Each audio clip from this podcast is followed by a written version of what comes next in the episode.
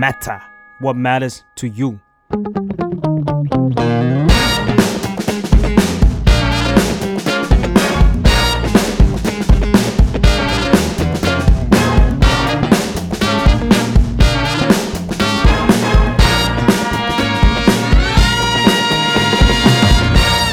วัสดีค่ะ คุณผู้ชมคะพบกับมาเถิดจะคุยนะคะ ทุกวันพุธทุ่มตรงนะคะ ในสัปดาห์นี้ที่เราจะคุยกันก็น่าจะกลับมาเป็นเรื่องความร้อนแรงในสังคมอีกครั้งหนึ่งนะคะ เพราะว่าก็ยังคงมีอยู่เกือบจะทุกวันนะคะ แล้วก็ประเด็นก็วนเวียนอยู่ในประเด็นที่ใกล้เคียงเดิมคล้ายเดิมนะคะ วันนี้ที่เราจะคุยกันในวงเนื้อหาข่าวเนี่ยก็จะเป็นเรื่องของ ใครบ้างที่นับว่าเป็นสื่อ ใครบ้างที่ไม่นับว่าเป็นสื่อหลังจากกรณีของการไปถ่ายทอดสด หรือการไลฟ์เหตุการณ์นะคะ แล้วก็มีประเด็นที่มีการจับตัว เอาละเราจะเรียกเขาว่านักข่าวหรือไม่ก็แล้วแต่ แต่ว่างานของเขาอยู่ในเพจ ซึ่งมีเนื้อหาเป็นข่าวเป็นการรายงานสถานการณ์ แต่ว่าประเด็นนี้ก็เป็นประเด็นที่ยังถกกันอยู่ ว่าใครเป็นใครไม่เป็น ใครได้รับความคุ้มครอง ใครไม่ได้รับความคุ้มครองนะคะ เดี๋ยวคุยกัน แต่ว่าวงแรกเช่นเคยค่ะ เราจะคุยกับภาคธุรกิจนะคะ แล้วภาคธุรกิจนี้ก็คือ เป็นภาคธุรกิจที่ชอบมากคอนเทนต์สองอันนี้มารวมกันน่าจะสนุกมากนะคะ เราจะคุยกับสองสองเจ้าใหญ่ แล้วก็มาทำภารกิจร่วมกัน เพื่อร้านอาหารรายย่อยนะคะ เราจะคุยกับผู้บริหารของทั้ง TikTok และผู้บริหารของ Line Man วงในนะคะ คือ CEO Line Man วงในนะคะ คุณยอดชินสุภักกุล และคุณสยยศหรือว่าคุณปอเอี่ยมละออนะคะ Head of Consumer Marketing ของ TikTok นะคะ สวัสดีทั้งสองท่านค่ะ สวัสดีครับสวัสดีค่ะ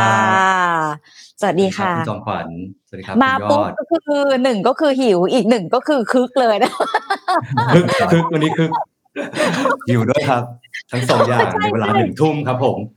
แต่เดี๋ยวเดี๋ยวบอกก่อนเดี๋ยวบอกก่อนคือตอกตอนนี้เขาไม่ได้มีเฉพาะคอนเทนต์ที่แบบเรามีภาพจำแล้วนะคะเขามีคอนเทนต์เยอะครับกว่านั้นมากแล้วนะใช่ไหมคะ ใช่ครับในและหนึ่งในนั้นก็คือคอนเทนต์อาหารนั่นเองครับ นี่เปิดมาก็ขายของก่อนใช่ไหมเลย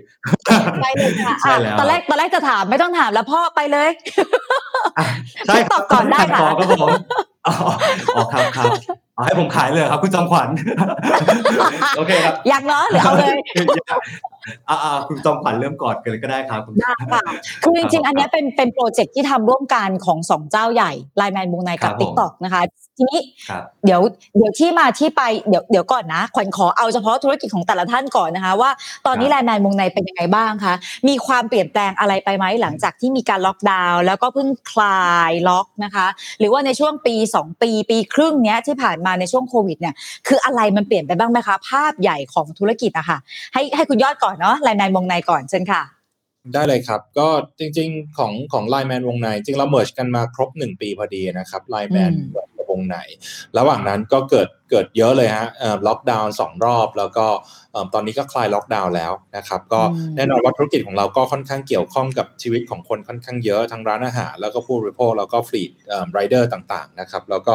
เอิ่มเวลาล็อกดาวน์ทีนึงก็ความกดดันก็จะมานะครับว่าแบบว่าโอเค ร้านอาหารลำบากละโอเค เราช่วยเหลือยังไงบ้างนะครับเราเองก็พยายามช่วยเหลือเต็มที่ตลอดเวลาเลยในเรื่องของการช่วยเหลือร้านอาหาร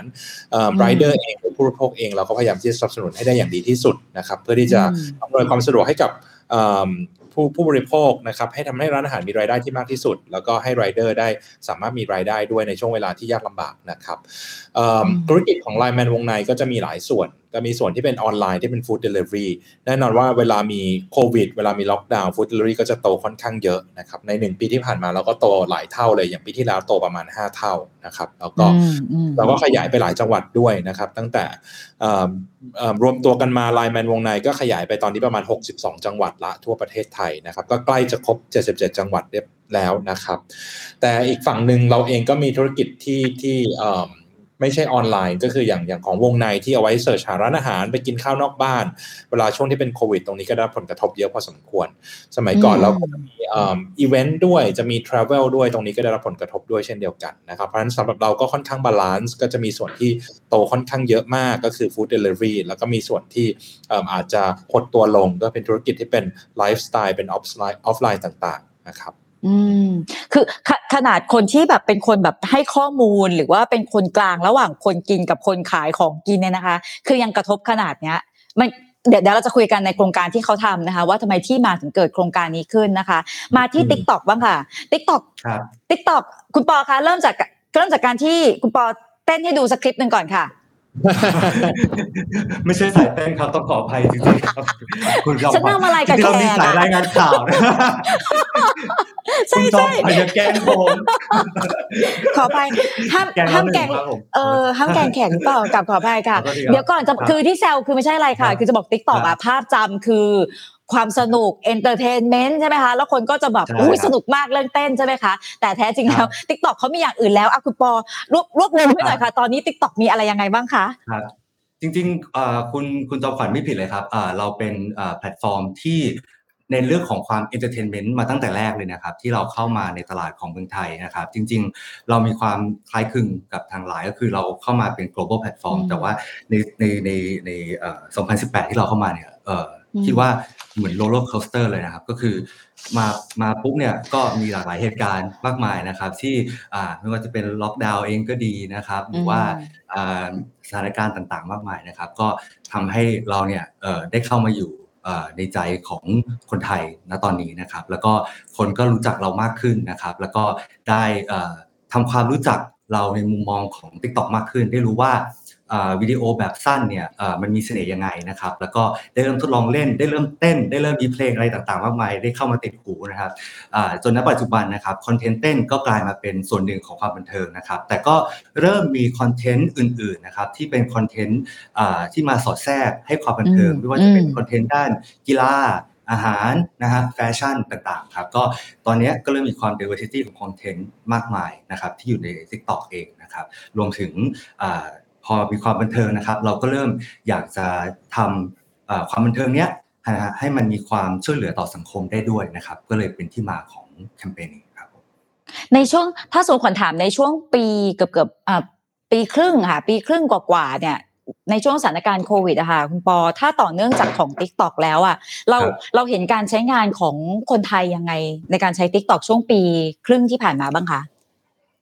อ่าช่วงปีครึ่งที่ผ่านมาในปีนี้ใช่ไหมคใช่รับที่ที่ส่วนใหญ่ก็แบบจะกลัวไม่ค่อยไปไหนกันอยู่บ้านใช่ไหมคะแล้วยิ่งล็อกดาวน์คือครับอยู่บ้านเลยอะอ่า คือลักษณะการใช้เนื้อหาใน t ิ k t o k ต่างออกไปไหมคะ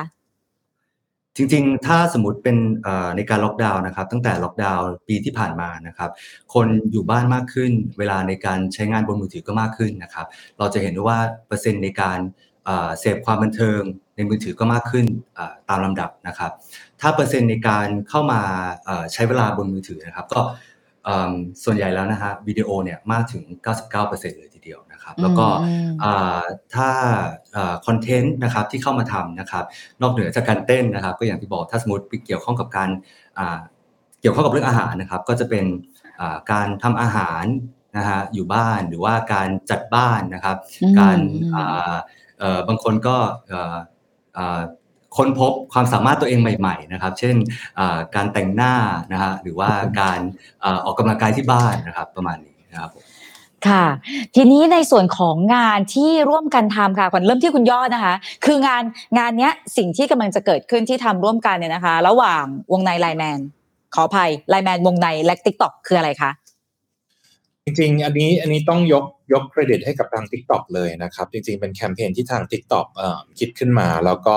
เอ่อชวนชวนเรามาร่วมมือด้วยนะครับ ก็คือเป็นเป็นการทำวิดีโอรีวิวร้านอาหารนะครับ โดยที่ติด hashtag save ร้านอาหารกับกับ TikTok save ร้านทั่วไทยกับ TikTok นะครับ ซึ่งเราเองก็จะช่วยสนับสนุนใน 2 เรื่องนะครับไลแมนวงในเองก็คือคือเราเองก็มีร้านแทบจะทั่วไทยอยู่แล้วนะครับ เรามีร้าน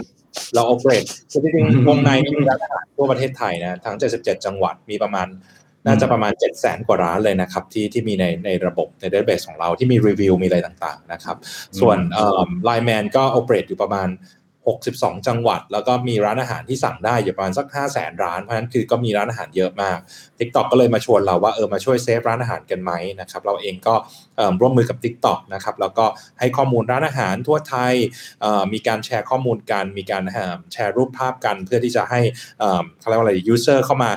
tag ร้านได้อะไรเงี้ยช่วยรีวิวร้านนะครับแล้วก็เราเองก็มีให้ คูปองส่วนลดกับร้านอาหารเหล่านี้ด้วย ถ้าเกิดว่าอยากที่จะเข้ามาใช้สั่งอาหารจากร้านอาหารเหล่านี้เนี่ยให้ร้านอาหารเหล่านี้มียอดขายมากขึ้นเนี่ยก็สามารถใช้คูปองโค้ดได้ก็จะลด 30 บาทต่อหนึ่งออเดอร์นะครับสำหรับส่วนแคมเปญนี้เลยนะครับ แต่ว่าผมอยากให้คุณปอช่วยช่วยเล่าเพิ่มเติมด้วยเช่นเดียวกันนะครับ ในมุมของ TikTok ครับผมเจนติ๊กต็อกค่ะเจนติ๊กได้ต็คอกรับก็ ได้เลยครับ ก็จริงๆ ทางฝั่ง TikTok เองอะครับก็อย่างที่บอกครับเราอยากจะยกระดับนะครับไม่ใช่เป็นแพลตฟอร์มที่มากกว่าแค่ความบันเทิงนะครับเราอยากจะโฟกัสไปที่ community ของ TikTok ด้วยนะครับก็คืออยากให้ช่วยเหลือสังคมได้ด้วยนะครับก็การช่วยเหลือสังคมมันไม่ใช่แค่แบบไปทาสีโรงเรียนใช่ไหมฮะหรือว่าการไปแบบปลูกต้นไม้ถูกไหมครับมันก็ต้องใช้คอหรือว่าความเขาเรียกว่า unique selling point ของแพลตฟอร์มของแต่ละคนด้วยใช่ไหมครับคอของ อ่าไลแมนก็คือการ Delivery ใช่ไหมครับ แล้วก็การสั่งอาหารใช่ไหมครับแต่คอของ TikTok คืออะไรคอของ TikTok เนี่ยเราเป็น Content Platform นะครับอ่าอ่าคอของเราก็คือการให้ User อะมา generate content นะครับ หรือที่ Sub Marketing ก็คือ UGC นะฮะก็คือ User เนี่ยสามารถทำคอนเทนต์ง่ายๆ ผ่านมือถือแค่เครื่องเดียวฮะเขาสามารถกดถ่ายวิดีโอสั้นๆ ได้ง่าย ๆนะครับ แค่ใช้มือถือที่อยู่ติดตัวเขาเนี่ยครับ ก็คือ ให้เขาเนี่ยถ่ายวิดีโอรีวิวร้านอาหารครับแล้วก็เจเ r ตคอนเทนต์เพื่อช่วยเหลือร้านลุงป้า หรือว่าร้านอาหารที่อยู่ตามข้างทางที่เขารู้สึกว่าเขาอยากจะเซฟไว้นะครับตรงเนี้ยเป็น core idea ของ TikTok ที่เราอยากจะดึงขึ้นมานะครับ เพื่อให้คนไทยเนี่ยได้ช่วยกันร่วมมือกันนะครับ ก็เลยเป็นเสน่ห์ที่เราอยากจะดึงมาตรงนี้นะครับอ,อีกอันหนึงก็คือพอเราเห็นว่า สิ่งเนี้ยเราเก่งทางด้านของคอนเทนต์นะฮะแล้วเรารู้สึกว่าไลแมนเนี่ยผู้ซึ่งมีความเชี่ยวชาญทางด้าน Delivery นะครับแล้วเราสองคนเนี่ยก็เป็นทั้ง global platform แต่ว่าเป็นแพลตฟอร์มที่ให้ความสนใจทางด้าน local culture นะครับ เราก็เลยมองว่าอืม TikTok เนี่ยเราก็เล่นเทรนด์เรื่อง culture มาตลอดนะครับ แล้วก็ไลแมนเนี่ยก็มีเอ่อ street food แล้วก็เล่นเรื่องของ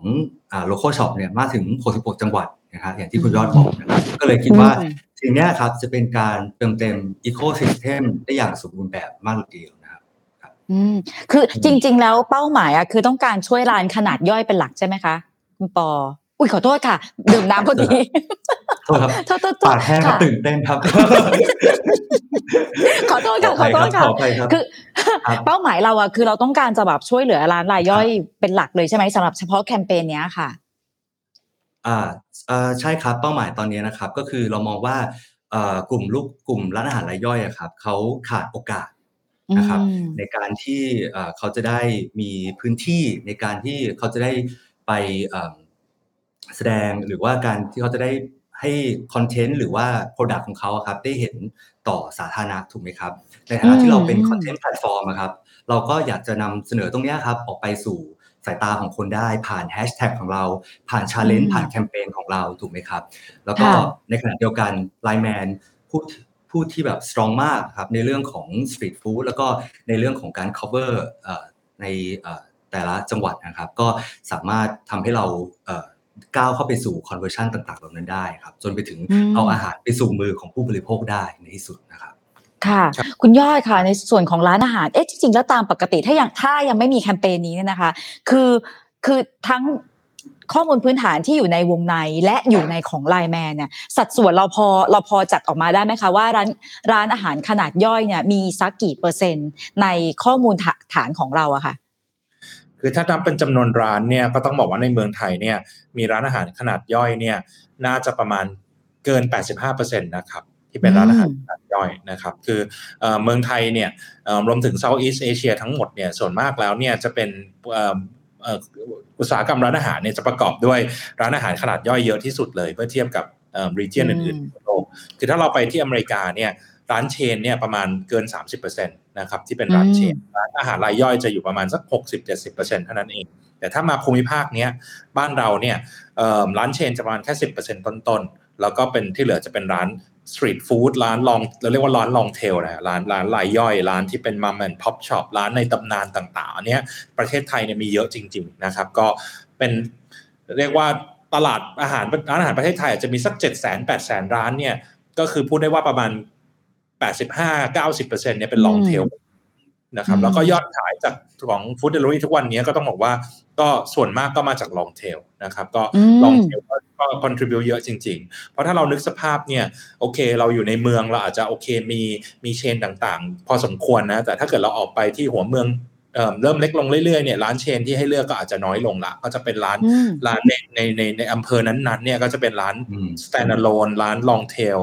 ร้านเอ่อรายย่อยจะเป็นส่วนมากเลย นะครับอืมเพราะฉะนั้นอันนี้ก็เป็นจุดที่สำคัญต่อเอิ่มเขาเรียกว่าอะไรดีภาคเศรษฐกิจทางฝั่งร้านอาหารจริงๆอะร้านอาหารรายย่อยตรงนี้นะครับร้านอาหารรายย่อยตรงนี้เนี่ยเราเราช่วยเขาเอิ่มตลอดเวลาพยายามที่จะช่วยตลอดเวลาคือหลัก ๆ ที่เราพยายามทำคือทำยังไงให้เขามียอดขายมากเพียงพอ เพื่อจะเลี้ยงรายจ่ายในร้านของเขาได้ ซึ่งรายจ่ายเขาอาจจะมีค่าเช่ามีค่าพนักงานนู่นนี่นั่นนะครับเพราะฉะนั้นคือที่เราก็ต้องทำ free delivery โปรโมชั่นต่างๆเพื่อที่ให้มีร้านมียอดขายมากขึ้นนะครับแล้วก็เราเองก็มีโมเดลที่ค่อนข้าง flexible กับร้านอาหาร ร้านอาหารสามารถเข้าร่วมกับเราได้ทั้งแบบ ไม่ต้องจ่ายค่า GP ก็ได้ หรือจ่ายค่า GP ก็ได้ โดยที่ร้านที่ที่ไม่จ่ายค่า GP ก็อยู่บนแพลตฟอร์มของ Line Man ได้ แต่ว่าโอเค ค่าส่งอาจจะต้องคิดตามจริงเท่านั้นเอง แต่ถ้าเกิดร้านที่จ่ายค่า GP ค่าส่งก็ก็ก็เป็นค่าส่งราคาพิเศษยอดขายก็อาจจะมามากกว่า เพราะว่าถูกผู้บริโภคก็ก็สามารถที่จะสั่งได้ง่ายกว่า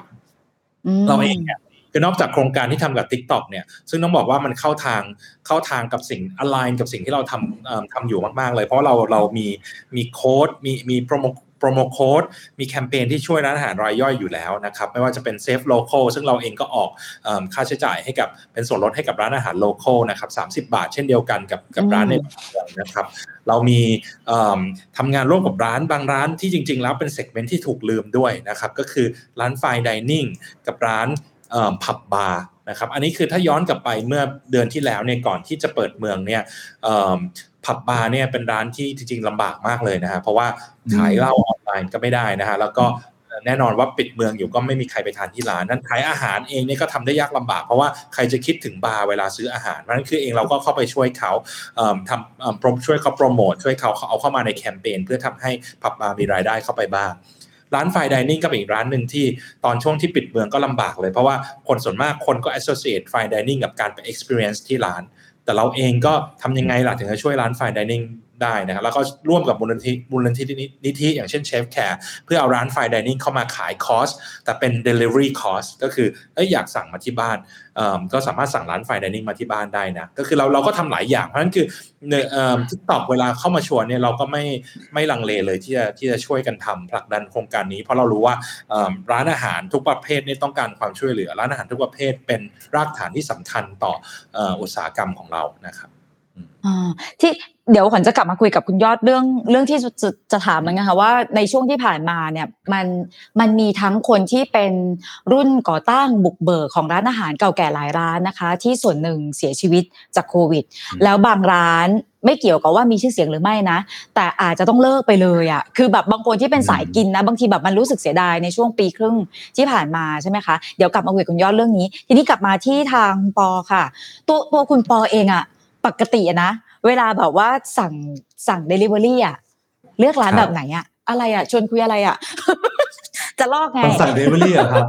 ใช่จริงๆผมเป็นคนไม่ค่อยเรื่องมากนะครับ ชอบสั่งแต่ของเดิมๆอะครับผมอ้าวคุณปอว่าเราเรื่องมากเหรอเอ้ยไม่ใช่หมายถึงว่าบางทีผมผมค่อนข้างยุ่งอะครับ ก็เลยแบบว่าถ้าสมมติอ่ากดสั่งอะไรก็จะสั่งแต่แบบอาหารเดิมๆที่สั่งทุกทุกทุกกลางวันอะไรอย่างเงี้ยครับผมอ๋อนึกว่าเป็นอยู่คนเดียวแต่า เป็นเหมือนเป็กันนใช่ไหมเป็ครับนเป็นเป็นก็อร่อยแล้วอะขี้เกียจหา ก็อร่อยแล้วก็เลยขี้เกียจหาใช่ใช่ใช่ใช่ค่ะ มันเลยมันเลยทำให้แบบความความเลือกของเรามันจำกัดอยู่ที่เท่านั้นอะไรอย่างเงี้ยครับ แต่พอค่ะได้มาเจอคอนเทนต์ใน TikTok หรือการรีวิวอะไรอย่างเงี้ยครับ มันกลับว่าเออเราได้เห็นแบบคอนเทนต์ที่มันหลากหลายมากขึ้น เราได้เห็นแบบข้อเสนอมากขึ้นอะไรอย่างเงี้ยครับ มันก็เลยเป็นประโยชน์ของการได้ดูคอนเทนต์ข้างในแพลตฟอร์มมากขึ้นว่า เออเออไม่มีร้านนี้อยู่ด้วยที่มันใกล้บ้านเราดีกว่าอะไรอย่างเงี้ยครับ ก็ใช่สามารถใช่ทำให้เราแบบ กดเสิร์ชร้านนั้นได้เลยอะไรเงี้ยครับก็เป็นอีกช่องทางหนึ่งเป็นมุมเล็ก ๆ ที่ผมเห็นว่าเออมันน่าสนใจนะเวลาผมได้ทำแคมเปญอะไรต่างๆ เหล่านี้ครับผมใช่ที่คุณปอบอกมาคือกำลังจะบอกว่าการที่แบบมีแบบเนี้ยเซฟร้านทั่วไทยกับ t ิ k t o k อะค่ะ คือจะบอกว่ามันครับเพิ่มตัวเลือกให้เราง่าย ๆ เลยเนาะ คือสำหรับสำหรับใช่ไอ้โจคืออย่างหนึ่งที่ตัวอย่างคือใช่อย่างขวัญอย่างคุณปออย่างเงี้ยคือกินร้านไหนอร่อยอยู่แล้วขี้เกียจคิดบางทีแบบขี้เกียจคิดรีบใช่ไหมคะใช่แต่ว่าถ้ามีคอนเทนต์ใช่แบบเนี้ยอยู่ดีก็แบบปั้งมาให้เห็นแบบปั้งเข้าหน้าปั้งเข้าหน้าเออเอานี่มีมีด้วยนี่แล้วคืออยากจะบอกว่าจริง ๆ แล้วอะคนที่ใช้ t ิ k t o k คนที่รีวิวอะธรรมชาติจนอยากกินตามจริงๆใช่แบบมันมันธรรมชาแล้วติก็จะแบบว่าเฮ้ยเออดีว่าเฮ้ยร้านนี้มีมุมนี้เฮ้ยซอกนี้ด้วยถูกไหมคุณปอ ใช่ใช่วิธีการขายเขาจะเนียนครับ ก็คือเวลาการทำคอนเทนต์อะไรอย่างเงี้ยครับ ก็คืออะไรจะคือการจะไม่รู้ขายว่า การสอดแทรกเนื้อหาลงไปอะไรอย่างเงี้ยครับผมใช่ใช่ก็เราเออเราจะรู้ว่าวิธีการวิธีการนำเสนอคอนเทนต์ของเขาอะครับจะเราจะรู้ว่ามันเป็นการนำเสนอคอนเทนต์แบบรูปแบบแบบฉบับของ TikTok จริง ๆ นะครับอ่าคืออ่าก็คือจะเป็นสไตล์ของ TikTok แล้วก็อีกอีกอันหนึงก็คืออ่าแพลตฟอร์ม TikTok อะครับ เวลาเราไถหน้าฟีดลงไปใช่ไหมครับเอ่ออ มันจะเป็นเหมือนการ explore นะฮะหน้าหน้า TikTok เวลาเราเปิดแอปขึ้นมาใช่ไหมครับ มันก็จะเป็นวิดีโอ random ขึ้นมาเลยใช่ไหมครับ เวลาเราถ่ายไปปุ๊บเนี่ย มันก็จะเป็นวิดีโอที่ generate ความสนใจของเราใช่ไหมฮะ สมมุติคุณขวัญอ่าชอบอ่าอ่าเกี่ยวกับเครื่องสำอางใช่ไหมครับอ่า กดไลค์แล้วก็อ่า follow creator ที่เกี่ยวกับเครื่องสำอางใช่ไหมครับ เวลาคุณขวัญไถ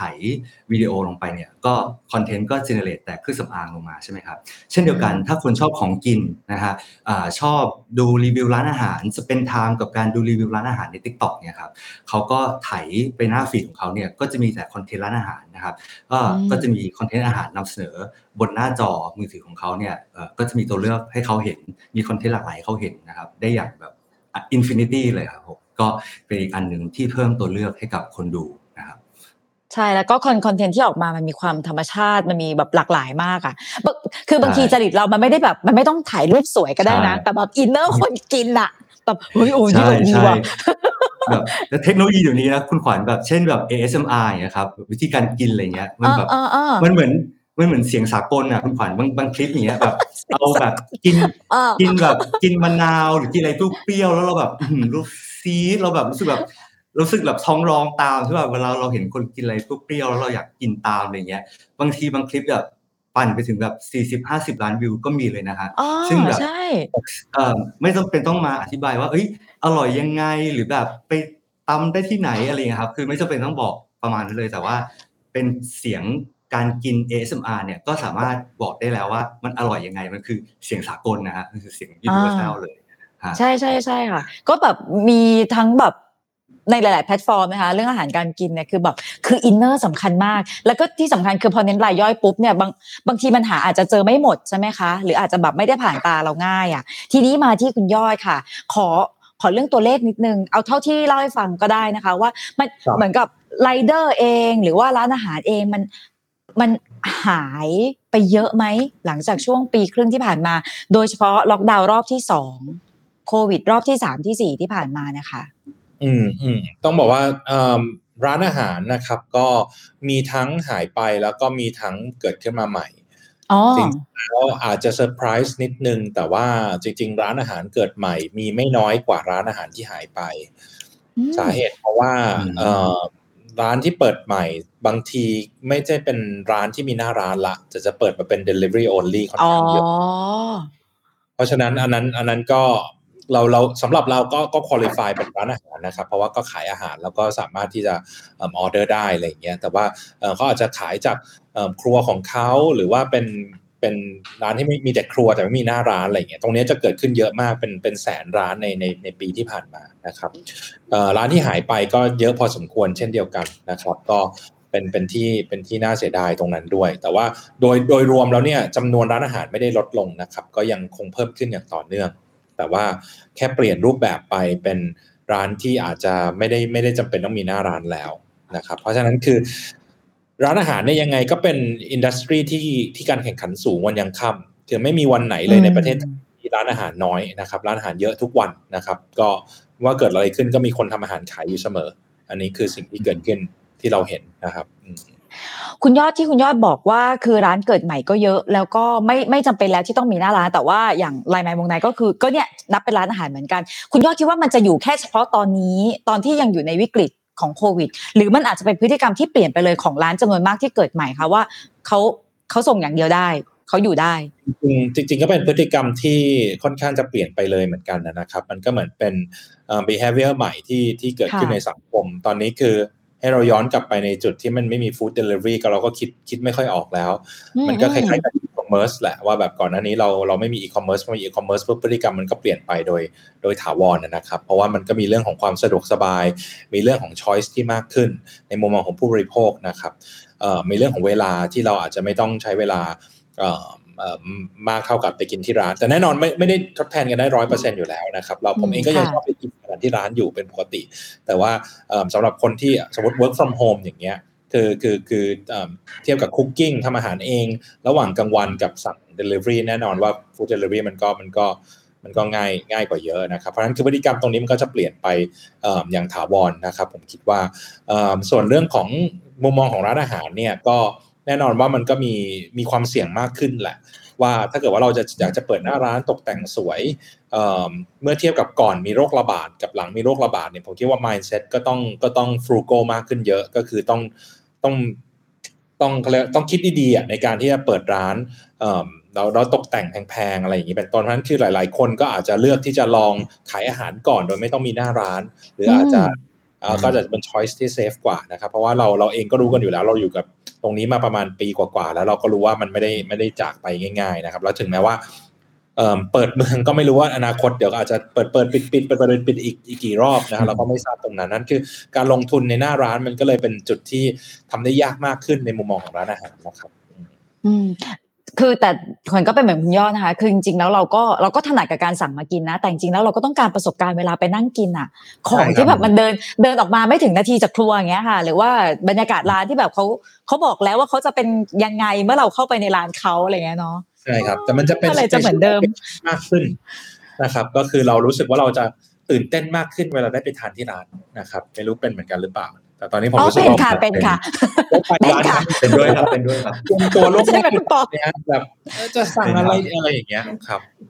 ทำตัวไม่ถูกเลยอย่างกับไปโรงเรียนวันแรกแต่งตัวตั้งแต่ดีเช้าใจอะอยากไปให้กำลังใจคุณเราตรงๆนะคะ เพราะว่าคือคือบางคนเขาเขาเกิดมาแล้วเขาอินกับการทำอาหาร ขายอาหารอยากให้ลูกค้ามาสัมผัสประสบการณ์อะ แล้วแบบ ลูกค้าก็อยากไปได้ด้วยนะแต่แบบโอเค เราก็จะอดทนกันต่อไปแต่เรายังต้องสนับสนุนกันเหมือนเดิมนะคะ ขอปิดท้ายค่ะเอ่อเอ่อสำหรับทั้งสองท่านนอกเหนือจากเป็นนอกเหนือจะเป็นผู้บริหารแล้วนะคะ ลองเป็นพรีเซนเตอร์หรือ brand ambassador ในการชักชวนคนเข้าร่วมโครงการเลยค่ะ เริ่มจากคุณปอค่ะ โอเคครับผม ก็นะฮะเป็นพรีเซนเตอร์นะครับ ได้เลยครับ ก็สำหรับ TikTok เองนะเราพยายามอย่างที่บอกครับก็เรา นอกเหนือจากแพลตฟอร์มนะครับที่ให้ความบันเทิงนะครับ เราก็พยายามจะที่อตอบสนองนะครับ แล้วก็ช่วยเหลือสังคมด้วยนะครับในเรื่องนี้นะครับ แล้วก็เราพยายามจะเติมเต็ม Ecosystem ของ TikTok เองนะครับ ก็คือเรื่องของ User Creator นะครับ ทั้งให้ User เองนะครับ ได้ร่วมสนุกนะฮะในการ generate คอนเทนต์ที่เกี่ยวข้องกับร้านอาหารที่ตัวเองชื่นชอบนะครับ creator เองก็ได้ร่วมสนุกนะครับรีวิวร้านอาหารที่ตัวเองชื่นชอบนะครับ ช่วยเหลือผู้ประกอบการนะฮะ พร้อมอาลุ้นรางวัลพิเศษต่างๆ ที่เรามีให้ในอืมแคมเปญเซฟร้านอาหารทั่วไทยในครั้งนี้นะครับ รวมถึงอีก ecosystem หนึ่งนะครับ อีกก้อนหนึ่งที่เราขาดไม่ได้เลย นั่นคือก้อน SME หรือว่าก้อนผู้ประกอบการ community ต่างๆ ที่เราพยายามจะช่วยเหลือนะครับ ผู้ประกอบการอ่ารายย่อยนะฮะอ่าเราพยายามจะปิด gap ตรงนี้นะครับ ให้สามารถพวกเขาเนี่ยมีโอกาสในช่องทางการขายของเขานะครับอ่าไม่ให้เขาเนี่ย สูญเสียโอกาสตรงนี้นะครับอ่าให้เขาสามารถยังอยู่ต่อไปได้นะครับ ในสภาวะเศรษฐกิจแบบนี้นะครับ คนไทยก็ช่วยเหลือกันต่อไปนะครับ แล้วก็อยากให้อ่าทั้งอีโค y ิสเต็มของ TikTok ตรงนี้นะครับ รวมถึงอีโค y ิสเต็มของ SME เมืองไทยนะครับ สามารถอยู่ต่อไปได้นะครับผมค่ะครับขอบคุณคุณปอค่ะ เสียงทุ้มอะเสียงทุ้มปิดท้ายที่คุณยอดค่ะ คุณยอดเชิญชวนแคมเปญนี้ค่ะ เชิญค่ะ ครับก็ผมว่าเป็นเป็นอินิเชทีฟดีๆ ที่เรากับ TikTok ร่วมมือกันทำนะครับเองในมุมมองของผู้บริโภคเอง ผมคิดว่า Line Man ก็น่าจะตอบโจทย์ในเรื่องของ Choice ของร้านอาหาร เรามีร้านอาหารมากที่สุดนะครับ ก็มีให้เลือกเอ่อ Long Tail Street Food ทั้งหมดทุกจังหวัดเลยที่เรา operate อยู่นะครับ แล้วก็เราก็มีส่วนลดให้ด้วยนะครับ คือในโครงการนี้เราก็จะมีโค้ดให้ 30 บาท ให้กับใช้กับร้านอาหารรายย่อยนะครับ แล้วก็ทุกวันนี้จริงๆ เดือนนี้เป็นเดือนเกิดของ Line Man วงใน เพราะฉะนั้นคือทุกชั่วโมงเรามีโค้ดใหม่ๆนะครับ ก็เข้ามาโอ้ enjoy กันได้อุดหนุนร้านอาหารกันได้นะครับ วันหนึ่งก็น่าจะแจกโค้ดมากกว่า 1 ล้านบาทนะครับ ก็ลองเข้ามาใช้กันดูนะครับ อะไม่ทำอะไรแล้วสิพนักงานเออเฮ้ยมีตลอดเฮ้ยค่ะขอขอนิดเดียวค่ะ ขอปิดท้ายที่คุณยอดอีกนิดเดียว พูดแทนร้านอาหารหน่อยค่ะ เพราะว่าคืออมใช่ไหมคะทำงานกับร้านอาหาร คืออมลูกค้าอยากไปนะ แต่แบบรอเราด้วยนะ บางร้านแบบอยากให้แบบ คือเอ่อช่วงนี้ก็เป็นถือว่าเป็นช่วงเอ่อเรียกว่านาทีทองแล้วกันนะครับ ก็ผมก็เห็นเพื่อนๆ แล้วก็ทุกๆคนเนี่ยออกไปกินร้านอาหารกันกันตลอดเวลา แล้วก็ผมเองก็ออกไปอุดหนุนร้านอาหารเอิ่มทุกสุดสัปดาห์เหมือนกันเมื่อมีเวลานะครับ ก็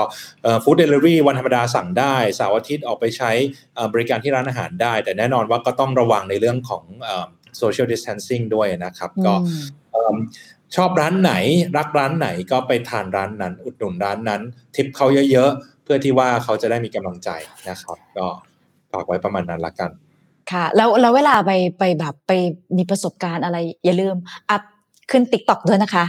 เออได้ครับแน่นอนที่สุดตบครับเก๋ขอบคุณมากครับๆตบตบเก๋เก่งมากครับ อย่างไรก็แล้วแต่นะคะขอบคุณฝากมากฝากกำลังใจของทั้งทั้งสองด้านนะคะ ฝากผ่านไปด้วยถึงคนที่แบบเป็นคนขายร้านขนาดเล็กขนาดย่อยนะคะ ยังไงเราจะไปอุดหนุนท่านแน่นอนนะคะ แล้วก็อย่าลืมเอามาแชร์กันนะคะ จะได้ไปอุดหนุนถูกที่ วันนี้ขอบคุณทั้งคุณยอดแล้วก็คุณปอด้วยนะคะ ขอบคุณนะคะ สวัสดีค่ะขอบคุณมากครับสวัสดีค่ะ เดี๋ยวเราพักกันสักครู่ค่ะ เราพักกันสักครู่เดี๋ยวช่วงหน้ากลับมา อันนี้เป็นเรื่องที่แบบเอาจริงๆนะคะขนาดสื่อมวลชนกันเองยังถกกันเลยว่าตกลงใครเป็นสื่อและใครไม่เป็นสื่อ แต่บอกไว้เลยนะคะดิฉันจะไม่ร่วมเข้าไปงงด้วยนะคะ เพราะดิฉันจะเป็นเน็ตไอดอลค่ะ เดี๋ยวพักแป๊บเดียวไม่ใช่สื่อคุณผู้ชมคะเมื่อไม่กี่วันที่ผ่านมานี้จะเห็นว่าการรายงานข่าวของสำนักข่าวหนึ่งนะคะ เป็นเพจสำนักข่าวราษฎรเนี่ยนะคะเออ จริงๆ เวลาเราเรียกเขาในในในข่าวอยู่ในวงการการเรียกเขาโอปอโอปอนะคะ ก็คือคุณนัทพงศ์เนี่ยถูกจับไปนะคะ แล้วก็มันนอกเหนือจากประเด็นเรื่องของพรกฉุกเฉินเรื่องของช่วงเวลาเคอร์ฟิวคือมันมีประเด็นในวันนั้นเนี่ยที่ทางคอฟอนะคะ มีการตรวจว่าก่อนที่จะไลฟ์นะคะ ก่อนที่จะไลฟ์รายงานข่าวอะ คือให้ปิดก่อนแล้วก็จะมีการรวมกลุ่ม เพื่อจะตรวจว่าใครคือสื่อ และใครไม่ใช่สื่อ นะคะ ทีนี้การใช่สื่อหรือไม่ใช่สื่อเนี่ยคือณบริบทสังคมตอนนี้เนี่ยนะคะ มันไม่ได้เหมือนกับ หลายปีที่ผ่านมานะคะว่ามันมีทีวีแค่หกช่อง มันมีแบบเป็นตัวเป็นตนชัดเจนว่าสำนักข่าวสำนักพิมพ์ สถานีโทรทัศน์สถานีวิทยุนะคะเพราะว่าสื่อใหม่มันดิสรับคือมันเปลี่ยนไปทั้งหมดเลยว่า ในสังคมของการเป็นสื่อสารมวลชนเนี่ยมันไม่เหมือนเดิมอีกต่อไปแล้ว ทีนี้การจะมีสังกัดหรือไม่มีสังกัด ณวันนี้พอใช้กับเรื่องนี้เนี่ยมันเลยต้องนั่งคุยกันใหม่นะคะ ทีนี้สิ่งที่เกิดขึ้นกับคนซึ่งเป็นหนึ่งในแอดมินเพจ สำนักข่าวราษฎรเนี่ยนะคะ ก็เลยทำให้ต้องถกกันว่าเอาแล้วต่อไปในการรายงานข่าว คือเขาก็ทำงานเป็นสื่อนะ แต่ว่าลักษณะของการสังกัดการการขึ้นทะเบียนการมีบัตรมีทะเบียนเนี่ยมันไม่เหมือนกับสมัยก่อนแล้วเนี่ยนะคะ แล้วเราจะนิยามว่าใครคือใครบ้างนะคะ นอกเหนือจากหนึ่งท่านซึ่งคุณนัทพงศ์มานะคะ ก็คือจะมีอาจารย์ศิโรธคล้ำไพบูลในฐานะผู้ดำเนินรายการ Overview นะคะ แล้วก็อีกหนึ่งท่านค่ะ สมาคม นักข่าวนักหนังสือพิมพ์แห่งประเทศไทยนะคะ คุณมงคล ก็จะมาคุยกับเราว่าตกลงแล้วนะตอนนี้ในสนามสื่อมวลชนอะใคร คือสื่อบ้างสามท่านสวัสดีค่ะ สวัสดีครับ สวัสดีครับ สวัสดีค่ะ สวัสดีค่ะ สวัสดีค่ะครับได้ยินไหมครับ ได้ยินค่ะได้ยินค่ะเดี๋ยวคก่อนรับนะสวัสดีคุณจอมผ่านจอมผ่านสวัสดีสโอวัสดีปอค่ะและอาจารย์ศิโรธครับทุกเดี๋ยวโอ้โหเดี๋ยวนะคะ คือทุกท่านมาด้วยรสชาติ ผ่านหน้าจอคนละแบบนี่เออเอออย่าหาอย่างนั้นอย่างนี้เลยนะคะ ดูดูคนที่จะเสถียรน้อยสุดเออโอปอคะคุณกำลังนั่งรถ คือคุณจะคุยกับเราในได้ครับรายการได้ถูกต้องไหมคะ ได้ครับผมภาพสัญญาณภาพชัดเจนไหมฮะคุณชัดเจนจอมขวัญชัดเจนเออโอโอปอนั่งรถไม่ได้ขับใช่ไหมครับผมนั่งรถมาครับโอเค งั้น งั้นคือถ้าสมมติสัญญาณมันขาดหายไป หรือตัดไปก็คือเข้ามาใหม่ได้ไม่มีปัญหานะคะ แล้วถ้าไม่ได้ยินได้ก็คือครับบอกนะคะอ่า ทีนี้ เบื้องต้นก่อนเลย อย่าหาว่าอย่างนี้อย่างนี้ต้องถามผู้ใหญ่ก่อนแน่ไหมไงถามก่อนค่ะ นายกค่ะเขาเรียกนายกนะคะ คือตกลงใครเป็นสื่อ ใครไม่เป็นสื่อ ใครเป็นนักข่าว ใครไม่เป็นนักข่าวอะ คือณตอนนี้เราต้องเราต้องนิยามหรือว่าเราต้องชัดเจนกว่าเดิมไหมคะ ในเมื่อมันเกิดกรณีการจับตัวโอปอไป แล้วก็ตำรวจเขาก็บอกว่าโอปอไม่ใช่อะไม่มีสังกัดอะตกลงต้องเราต้องทำยังไงหลังจากนี้คะเออเรียนอย่างนี้ครับ คุณจอมขวัญครับ ประเด็นปัญหาที่เรากำลังแก้อยู่ไม่ใช่การการมาตัดสินว่าใครเป็นสื่อไม่เป็นสื่ออืมนะครับ คือถ้าจะถกเรื่องใครเป็นสื่อไม่เป็นสื่อเนี่ย จริง ๆ ผมก็เห็นไม่ต่างกับทุกคนแหละครับ คือเนื่องจากว่าเอ่อช่องทางการสื่อสารมันเปลี่ยน รูปแบบการสื่อสารมันก็เปลี่ยนเอ่อการออกข่าวมันไม่ได้จำกัดอยู่แค่เอ่อคลื่นความถี่ที่จะต้องไปประมูล หรือว่าอินเทอร์เน็ตที่จะต้องไปใช้ดาวเทียมนะฮะก็คือเอ่อ ก็คืออินเทอร์เน็ตทั่วไปนะใครก็ส่งข่าวสารไปถึงคนจำนวนมากนะฮะผู้ส่งข่าวสารเนี่ยทุกคนก็รู้อยู่ว่าทุกคนส่งได้ค่ะนะฮะแต่ว่าแต่ว่าก็ลักษณะของการส่งข่าวสารมันก็จะกลายเป็นว่าแต่แทนที่มันจะเป็นเป็นองค์กรรวมที่ส่งทุกอย่าง entertainment ข้อมูลไอ้ความรู้วิชาการกีฬาบันเทิงมันก็จะถูกซอยแบ่งออกไปตามความชอบของแต่ละ sector ค่ะ นะครับใน sector เองก็อาจจะถูกซอยแบ่งเป็นความชอบของแต่ละกลุ่มฮะอาจจะมีกลุ่มสื่อลิเวอร์พูลกลุ่มสื่ออาร์เซนอลนะฮะมันก็เป็นปกติธรรมชาติ แล้วสิ่งเหล่านี้ก็อยู่รอดด้วยโฆษณา ซึ่งแบ่งซอยโฆษณาเป็นเม็ดเม็ดๆแบ่งออกไปนะครับ แต่ว่านะครับในโลกของการสื่อสารเนี่ยผมเชื่อว่ามันก็คือทุนนิยมนะครับ อนาคตข้างหน้าเนี่ยผมทำนายว่า ใครที่เริ่มเซตอยู่ตัวแล้ว เริ่มมีกลุ่มผู้ฟังที่เป็นแมสขึ้นมาเนี่ยอ่า the matter อาจจะมี matter หนึ่ง political matter สองอ่า sport matter สามบันเทิงนะฮะมันก็ไม่ใช่เรื่องแปลกนะครับ เพราะฉะนั้นผมไม่เคยเถียงว่าใครเป็นสื่อแล้วไม่ไม่ไม่เป็นสื่อนะครับ แต่ว่าปัญหาอยู่ภาคสนามตอนนั้นน่ะมตอนนี้นะฮะที่เคสของคุณโอปอเนี่ย ผมผมบอกว่าในฐานะองค์กรสื่อเราอยู่ในฐานะเราต่อรองภายใต้กติกาที่เราไม่ได้กำหนดเอง กติกาคืออะไรครับ คือเคอร์ฟิวครับเคอร์ฟิวเฉยๆยังไม่เท่าไหร่ครับเคอร์ฟิวแล้วมีสื่ออยู่ได้ ผู้ชุมนุมอยู่ได้ตามปกติ มันก็ไม่มีปัญหาคุณโอปอก็รายงานอยู่ในพื้นที่ทั้งที่ไม่มีปลอกแขนมา ย้อนหลังเป็นเดือนถูกต้องไหมครับ อืม อ่า คุณคุณโอปอพยักหน้านะถ้าถ้ายังไงค่อยแย้งได้ถ้าไม่จริงนะฮะ ก็เป็นปกติ แต่ว่ามันมาไม่ปกติตอนปัญหาช่วงหลังๆเนี้ยที่ที่ตำรวจมากำหนดว่า หลังเคอร์ฟิวแล้ว ใครอืมไม่ใช่สื่อให้ออกไปอืมเราก็ไปต่อรองว่า เฮ้ย อย่างน้อยเนี่ย คนที่เราพอจะรับรองได้ว่าแน่ใจว่าเป็นสื่อเนี่ย มีปัญหาเราตามตัวได้นะเอ่ออีกด้านหนึ่งก็คือว่าถ้าถ้า สื่อของที่เรารู้จักเนี่ย มีปัญหาเราช่วยเหลือเขาได้ ตามกำลังที่เรามีอยู่เนี่ย เราก็ขอตำรวจว่า ขอช่องพื้นที่ให้สื่อมีพื้นที่ในการรายงานหลังเคอร์ฟิวได้ไหมเพราะเรารู้อยู่แล้วว่า ถ้าในพื้นที่ที่ไม่มีสปอตไลท์ของสื่ออยู่เนี่ยอืมผู้ที่เสียเปรียบคือผู้ชุมนุม ค่ะนะฮะค่ะเอ่อจริง ๆ แล้วทั้งตำรวจทั้งผู้ชุมนุมอะในเวลานั้นคือสามารถ ใช้กล้องของตัวเองต่อให้เป็นเคอร์ฟิวก็สามารถใช้กล้องไลฟ์สดอยู่นะอืมจนปะทะจนอะไรก็แล้วแต่ เพียงแต่ว่ากล้องที่ใช้เนี่ยมันก็เล็งไปคนละมุมอะอืมันเล็งไปคนละมุมมันก็ได้ข้อมูลที่ได้คนละชุดด้านค่ะ หลายหลายชุดฮะ ถ้าเรานึกถึงกรณีของอ่าผมนะผมว่าน่าจะไม่เก่าเกินลืมนะฮะคุณคุณเก่งวีโก้เนี่ยอืมจำได้ไหมครับ ที่ถอยรถกระบะไปชน ไปชนยาริสคงไม่เก่าเกินไปนะฮะค่ะคุณเก่งเนี่ยไปโพสต์คลิป บอกว่าโลกนี้อยู่ลำบากนะดูซิเข้ามาชนท้ายผมอะ่ะ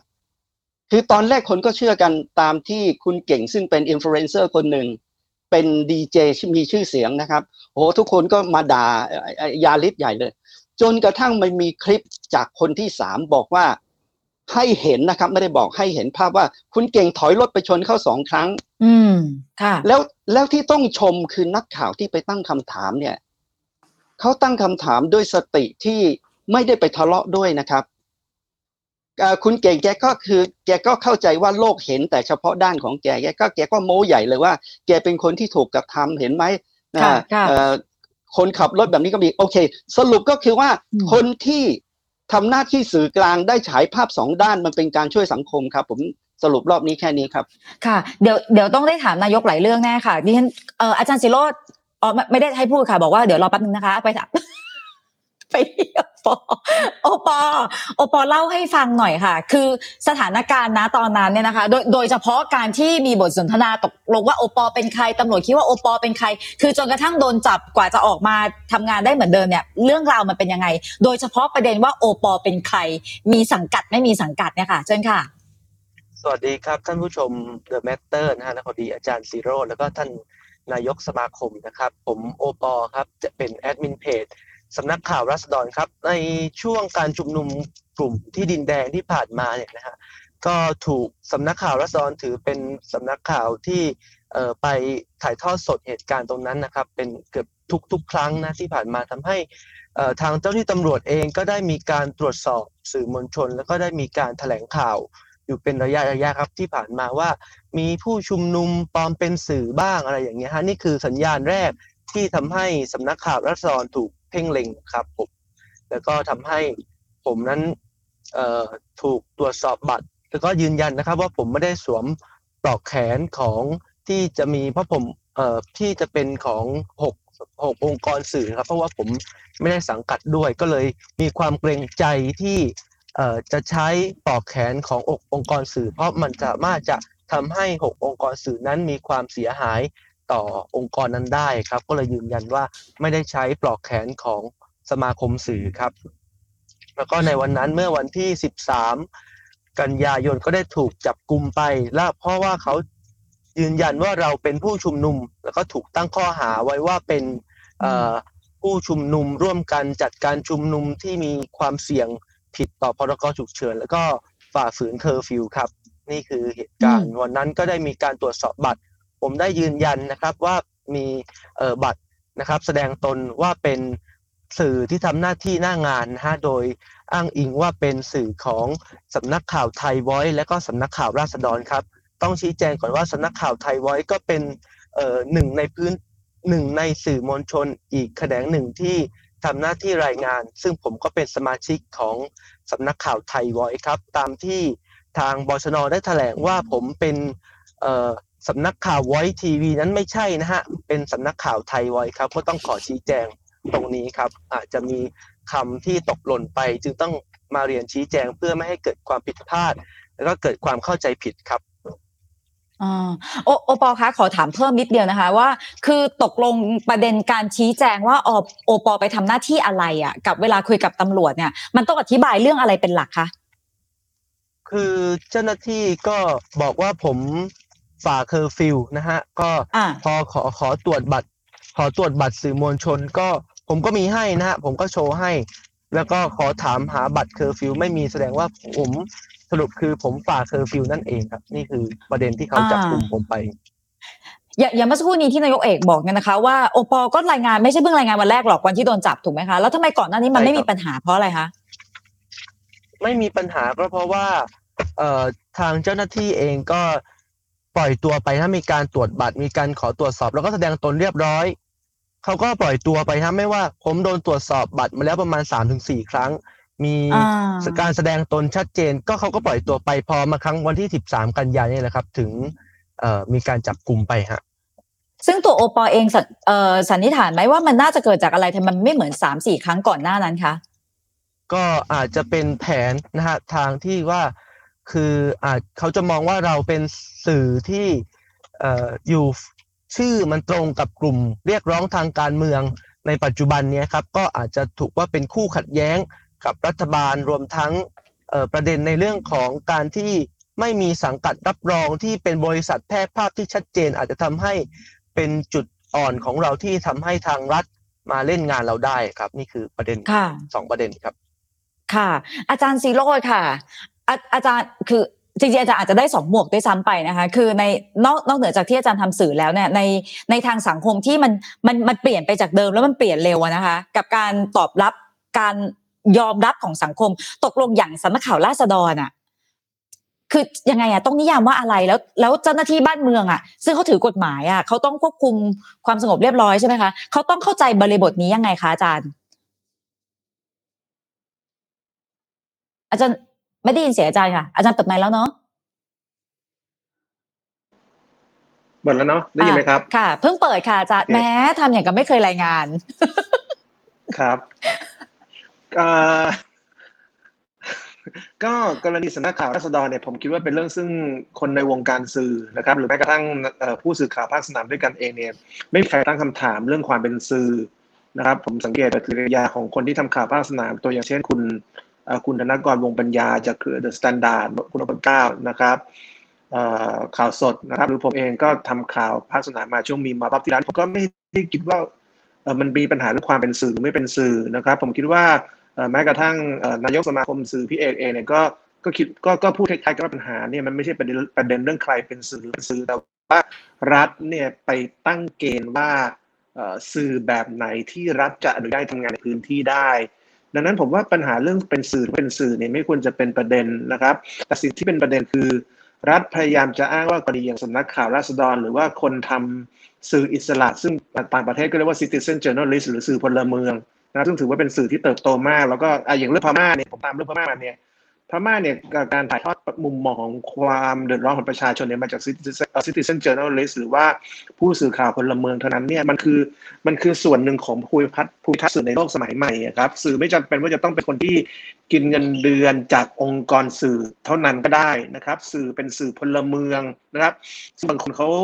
ได้ได้จากการทำคลิปก็มีบางคนเป็นคนที่ผู้ติดตามเขาเยอะมันก็มีรายได้จากแพลตฟอร์มจาก Facebook จาก YouTube มาก็ได้ ดังนั้น ความเป็นสื่อไม่ควรจะถูกนิยามผ่านองค์กรสื่อที่เขาสังกัด หรือแม้กระทั่งโครงสร้างของรายได้ แต่มันควรจะถูกนิยามจากการทำงานจริงๆนะครับของคนแต่ละคนว่าเขาเป็นสื่อหรือไม่แล้วอย่าลืมว่าพูดตรงๆเรามีคนจำนวนมากที่เป็นวุฒิสมาชิก โดยอ้างว่าตัวเองเป็นสื่อ ทั้งที่หลายคนยังไม่ทำงานสื่อมา 20-30 ปีแล้วนี่เรายังมีเลยแล้วในวุฒิสมาชิกชุดนี้มีผมว่าอย่างน้อยสองสาคนนะครับที่เป็นวุฒิสมาชิกโดยอ้างว่าตัวเองเป็นสื่อ ทั้งที่ตัวเองไม่ได้ทำงานสื่อนานแล้วอย่างนี้เนี่ยทำไมเรื่องอย่างนี้ไม่เป็นปัญหา แต่เรื่องอย่างคุณโอปอซึ่งเป็นประชาชนทำสื่อเนี่ยกลายเป็นปัญหาขึ้นมาว่าคุณไม่ใช่สื่อเราห้ามทำงานนะครับผมว่าตอนนี้จดหลักคือ เจ้าหน้าที่เนี่ยต้องการควบคุมการทำงานของสื่อ ไม่ใช่แค่สื่อพลเมืองอย่างคุณโอปอแต่ว่าแม้กระทั่งสื่อซึ่งสังกัดองค์กรนะครับอย่างเมื่อคืนนี้ก็เกิดเหตุการณ์ที่เจ้าหน้าที่ตำรวจมาตรวจเอกสารของสื่อนะครับตรวจหมดไม่ว่าคุณจะอยู่ไทยรัฐอมรินอยู่ไว้อยู่เครือไหนเขาตรวจหมดนะครับ แล้วก็ตรวจเรื่องของการมีมีหลักฐานว่าอยู่องค์กรสังกัดชัดเจน หรือไม่มีใบอนุญาต ทำงานหลังเที่ยงหลังสามสี่ทุ่มหรือไม่ แล้วที่ยิ่งกว่านั้นคือพอพอนักข่าวทุกคนโชว์ไม่เอกสารเนี่ยมันก็จบลงด้วยการหาสื่อไลฟ์อยู่ดีอะเพราะฉะนั้นโจทย์ไม่ใช่อยู่ที่เรื่องต้นสังกัดของโอปอแล้วไงครับแบบโจทย์อยู่ที่ทางฝั่งเจ้าหน้าที่เนี่ยเขามีอเจนดาว่าเขาต้องการควบคุมการทำงานของสื่อ เรื่องคุณโอปอหรือสำนักข่าวราษฎรเป็นเพียงแค่จิ๊กซอว์ที่เขาใช้เพื่อควบคุมการทำงานของสื่อ เพราะต่อให้คุณมีสังกัดชัดเจน คุณอยู่ไทยรัฐคุณอยู่อมรินคุณอยู่ไวชัดเจนเนี่ยเมื่อวานนี้ก็เกิดเหตุการณ์ที่ โดนห้ามไลฟ์ทุกคนต้องกลับบ้านกันหมดครับเพราะฉะนั้นในความเป็นจริงคือมันไม่ใช่ปัญหาโอปอมไม่ใช่ปัญหาเรื่องใครเป็นสื่อหรือไม่แต่ทางรัฐเนี่ยเขามีวาระว่าเขาไม่อยากให้สื่อทำงาน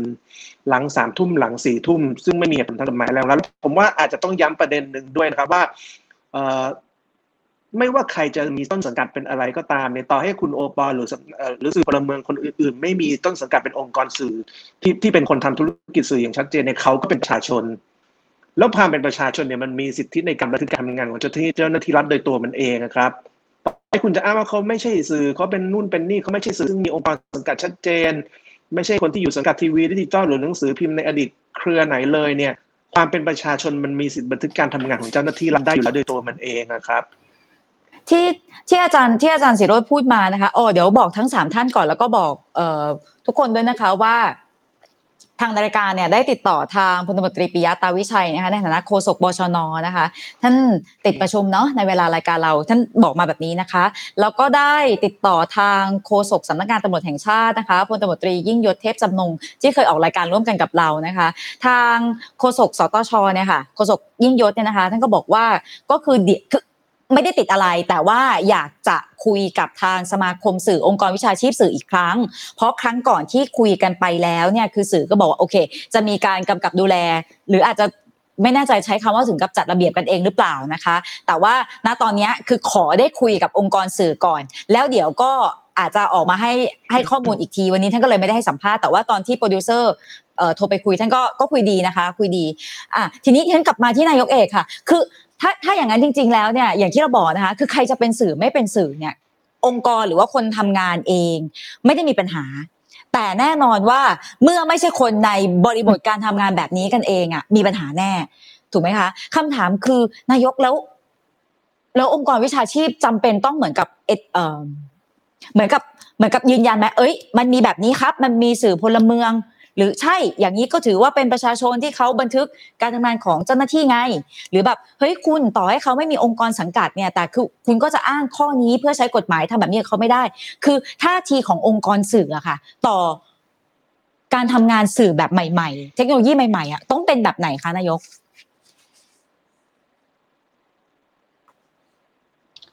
ครับเอ่อ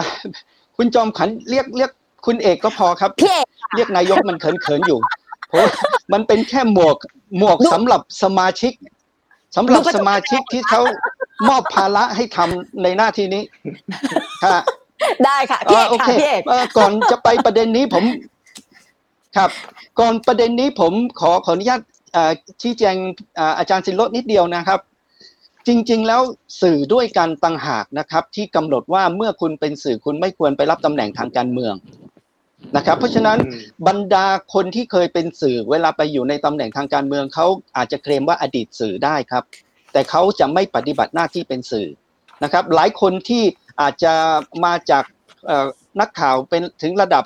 เอ่อมีตำแหน่งในองค์กรสื่อพอไปรับตำแหน่งทางการเมืองเนี่ยเขาต้องลาออกก่อนฮะก่อนออกก่อนหมดวาระนะครับ แต่ว่าในที่นี้ผมไม่ขอพาดพิงเพราะมันไม่ใช่เรื่องที่เกี่ยวกับเขา นะครับ แต่ข้อเท็จจริงอันนี้คือจุดที่หนึ่งจุดที่สองนะครับ สมาคมนักข่าวนักหนังสือพิมพ์เรามีสมาชิกเป็นนักข่าวตัวบุคคลนะครับ เราแก้ระเบียบที่จะให้นักข่าวออนไลน์เนี่ยเป็นสมาชิกมาสองปีเกือบสามปีแล้วนะครับ ไม่ใช่เพิ่งมาเฮ้ยตอนนี้คนออกออนไลน์เป็นสื่อไม่ใช่ครับ เราเห็นตั้งนานแล้วว่ามันเป็นปัญหาแล้วสื่อที่มีอยู่ในปัจจุบันเนี่ยอนาคตก็จะ transfer ไปเป็นออนไลน์ทั้งหมดอยู่แล้ว มันช้าหรือเร็วเท่านั้นเองนะครับ ทีนี้กลับมาถึงเรื่องจัดระเบียบนะครับ ผมผมบอกว่าไม่มีใครจัดระเบียบสื่อได้นอกจากสังคมครับ แล้วต่อให้คุณเป็นสื่อใหญ่แค่ไหนเนี่ย ขณะนี้แม้แต่ Facebook นะครับ Facebook ก็ยังถูกสังคมจัดระเบียบเลยครับ คุณเห็นเริ่มมีกฎเกณฑ์กติกาอะไรที่เกี่ยวกับ Facebook ออกมา ซึ่งวงการสื่อเราก็เราก็เฝ้าติดตามเออเมื่อไหร่บ้านเราจะทำด้วยกติกาที่สำคัญอย่างหนึ่งที่ Facebook เดินจัดระเบียบก็คือว่า รายได้ที่คุณได้จากการนำข่าวขององค์กรสื่อที่เขาลงทุนเนี่ย ส่งนักข่าวไปทำงานเนี่ย คุณคุณเอาไปฟรีๆเลย คุณไม่แบ่งส่วนผลประโยชน์ให้เลย องค์กรสื่อที่ต้องลงทุนเขาก็ตายสิครับนะไอ้กติกาอย่างนี้คือสิ่งที่สังคมจัดระเบียบ เรียนกลับมาอีกครั้งหนึ่งเรื่องที่ไปคุยกับปชนนะครับ ผมมีคุณทัปนีนะครับ คุณอ่อคุณหวี คุณหวีเอ่อตอนนี้จะอยู่เมเทอร์หรืออยู่เอ่อ Matter พงศ์พิพัฒน์นะครับค่ะอยู่ Matter นะฮะเป็นพยานครับ เพราะเราหลายครั้งเราเข้าไปด้วยกัน แล้วทุกครั้งที่เราจะไปขอให้สื่อมีพื้นที่ในการทำงานเนี่ย ผมจะพ่วงไปด้วยว่าเอ่อท่านอย่าลืมว่าประชาชนพลเมืองเขามีสิทธิ์ในการชุมนุมด้วยนะครับอืมไม่ใช่แปลว่าสื่อจะมาขอพื้นที่ของสื่อแล้วท่านก็ละเลยพื้นที่การชุมนุมของประชาชนนะฮะตราบใดที่อ่า ไม่ละเมิดกฎหมายนะครับ แต่ต่อให้ละเมิดกฎหมายเนี่ยท่านก็ไปลงโทษให้เกินกว่าความผิดของกฎหมายไม่ได้นะครับ บอกตรงๆว่าผู้สื่อข่าวที่อยู่หลังเคอร์ฟิวเนี่ยตำรวจถ้าเขาจะเอาผิดเราก็เราก็ต้องสู้คดีนะครับ แล้วที่ผ่านมานักข่าวในสังกัดมีปลอกแขนถูกจับก็มี เพียงแต่ว่าเราต้องไปไล่เจรจาไล่ขอร้องว่าเออปล่อยตัวปล่อยตัวเถอะครับ เขาไม่ได้มีเจตนาที่จะ ไปทำอะไรนะฮะถ้าคุณจะสู้คดีจะอะไรก็ไปว่ากันชั้นศาลพิสูจน์กันในข้อเท็จจริง เพราะเราบอกผู้ที่รับปอกแขนทุกครั้งทุกคนว่าปอกแขนที่คุณรับไปไม่ใช่ใบอนุญาตให้คุณทำอะไรก็ได้ ที่คุณได้มาเนี่ยเพราะเราพยายามปกป้องการทำหน้าที่สื่อมวลชนของคุณ และการที่คุณเป็นสื่อมวลชนเข้าไปอยู่ในพื้นที่ที่มีความขัดแย้ง โดยที่คุณฉายภาพให้เห็นทั้งสองด้าน อย่างไม่ได้เข้าข้างใครเนี่ย คุณจะทำให้สังคมเชื่อ และก็ทำให้ทุกฝ่ายเนี่ยจะต้องระมัดระวังในการปฏิบัติตัวไม่มีฝ่ายไหนจะถืออำนาจสิทธิ์ขาดในการใช้ความรุนแรง โดยที่ไม่ถูกพบเห็น นี่คือเจตนาครับ อืม ทีนี้โอปองั้นขอไปไปเสริมจากโอปอนะคะ โอปอค่ะ คือจริง ๆ ตามปกติแล้วเนี่ยนะคะ คือสำนักข่าวราษฎรอะคือมองว่าตัวเองคือใครทำหน้าที่อะไรขอบเขตขอบข่ายของเราแค่ไหนคะ ครับผมสำนักข่าวรัศดรก็จะเป็นข่าวรายงานข่าวที่ผมไปลงพื้นที่ครับประจำวันไม่ว่าจะเป็นข่าวการยื่นหนังสือก็ดี หรือว่าข่าวการชุมนุมก็ดีเราก็ยังวางโพสิชันตัวเองนะครับว่าเป็นสื่อพลเมืองที่เป็นสื่อที่เรียกว่าสื่ออิสระครับไม่ได้เอ่อเข้าข้างฝ่ายไหนอย่างชัดเจน ถึงแม้ว่าจะเป็นชื่อราษฎรก็ตามแต่เราก็ยังวางโพสิชันวางตำแหน่งของตัวเองว่า เราต้องมารายงานข่าวอะไรที่เกิดขึ้น มีกลุ่มผู้ชุมนุมทำอะไรบ้าง แล้วก็รายงาน เจ้าที่ตำรวจทำอะไรบ้าง แล้วก็รายงานครับ นี่ก็คือเอ่อหน้าตำแหน่งของผมอะครับที่ยืนเป็นตรงกลางระหว่างกลุ่มตำรวจ แล้วก็เจ้าที่บ้านเมือง แล้วก็ทางผู้ชุมนุมครับ ยืนยันว่ายังเอ่อรายงานตามสถานการณ์ข้อเท็จจริงที่เกิดขึ้นครับ แต่ทีนี้ค่ะโอปอเนื่องจากชื่อเนาะ ชื่อนะแม่มันคิดเป็นอื่นลำบากใช่ไหมคะ หรือว่าจริงๆ อาจจะไม่ใช่เฉพาะโอปอหรือว่าเพจนี้เพจเดียวเท่านั้นนะคะ อาจจะมีในลักษณะอื่นๆ สื่อพลเมืองอื่น ๆ ที่ที่อาจจะมองได้ว่า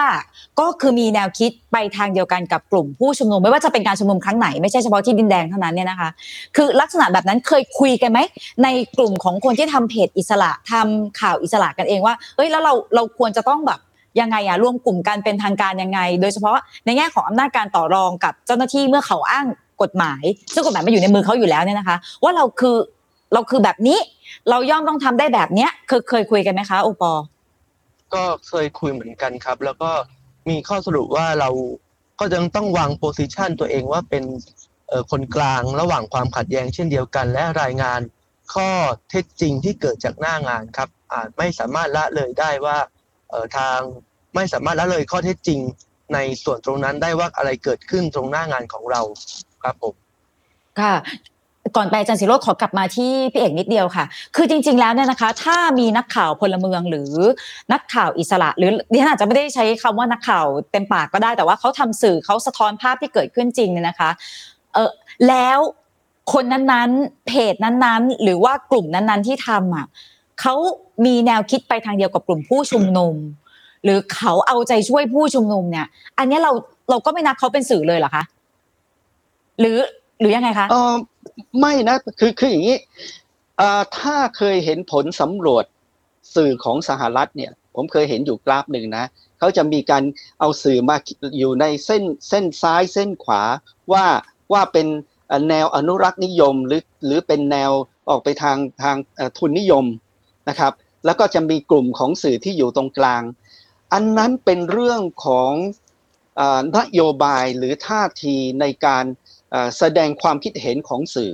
ค่ะแต่ผมเชื่อว่าเกณฑ์เกณฑ์ที่จะบอกความเป็นสื่อนั้นน่ะก็คือว่าสำคัญที่สุดครับ อย่าบิดเบือนข้อมูล ห้ามอืมบิดเบือนข้อมูลนะครับ ต่อให้คุณเป็นสื่อมวลชน ถ้าคุณบิดเบือนข้อมูลเนี่ย ก็ถูกถูกตำหนินะครับ ไม่ใช่ไม่ใช่บอกว่าคุณมีสังกัดแล้วถ้า แล้วคุณข้อมูลมันเป็นอย่างหนึ่งแต่คุณจงใจบอกว่ามันเป็นอีกอีกอย่างหนึ่งเนี่ย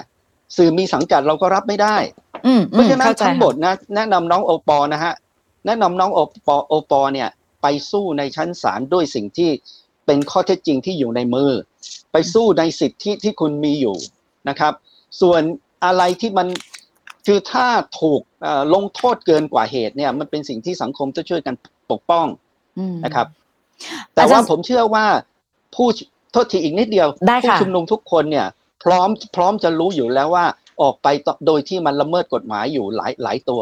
นะครับอืมเชิญครับค่ะขอขออนุญาตบอกนิดเดียวค่ะ คือ พอมันเป็นออนไลน์จังหวะมันจะมันอาจจะทับกันได้นะคะสัญญาณเน็ตนะคะ ไม่เท่ากันอ่ามาที่อาจารย์ศิโรจน์ค่ะอาจารย์ศิโรจน์เปิดไมค์นะคะ แต่แล้วครับโอเค อาจารย์อาจารย์ คืออันนี้มันเป็นคำถามใหญ่เหมือนกันนะคะ เวลาสมมุติว่าถ้าเรามองว่านะถ้าเรามองโอปอว่าก็คุณทำสำนักข่าวแบบเนี้ย ตั้งชื่อก็แบบเนี้ย หรือแบบสมมุติว่าการจะบอกว่าโอ้โห ดูลักษณะการรายงานข่าว ก็ดูรู้อยู่แล้วว่าว่าเอาเอาใจเข้าข้างกลุ่มผู้ชุมนุม มีจุดยืนแบบไหนอย่างเงี้ย มันเป็นข้อโต้แย้งได้ไหมสำหรับคนที่จะบอกว่าคุณจะมาอ้างคุณเป็นสื่อเพียงเพราะว่าคุณมีกล้องแล้วก็ถ่ายทอดไม่ถ่ายทอดสดไม่ได้หรอกอย่างเงี้ยค่ะอาจารย์ ผมเข้าใจว่าเจ้าหน้าที่ตำรวจต้องใช้อำนาจตามกรอบกฎหมายนะครับ แล้วก็กฎหมายไม่ได้มีการเขียนไว้ว่าการที่ใครคนดึง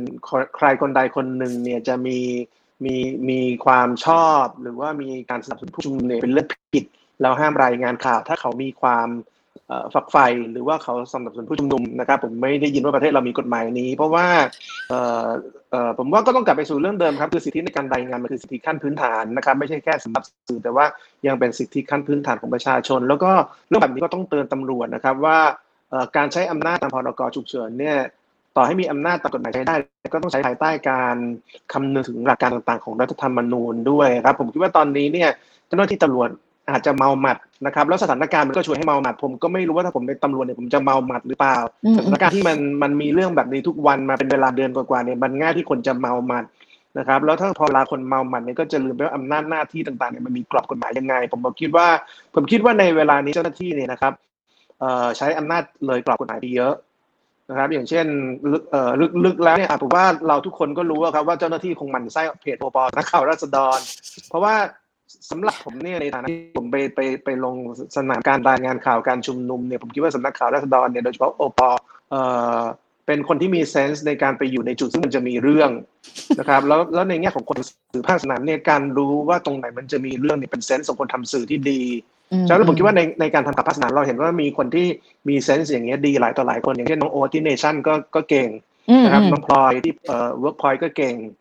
นะครับเอ่อมีต่อมีหลายต่อหลายคนแล้วผมคิดว่าในยุคนี้โอปอเป็นคนหนึ่งในคนที่มี sense แบบนั้นที่ดี ดังนั้น ดังนั้นการมี sense แบบนี้มันคือพื้นฐานของคนทำสื่อครับ แล้วก็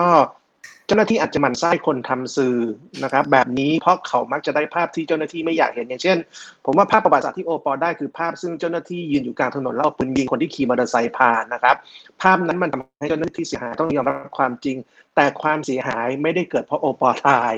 อืมความเสียหายเกิดขึ้นเพราะว่าเจ้าหน้าที่เนี่ย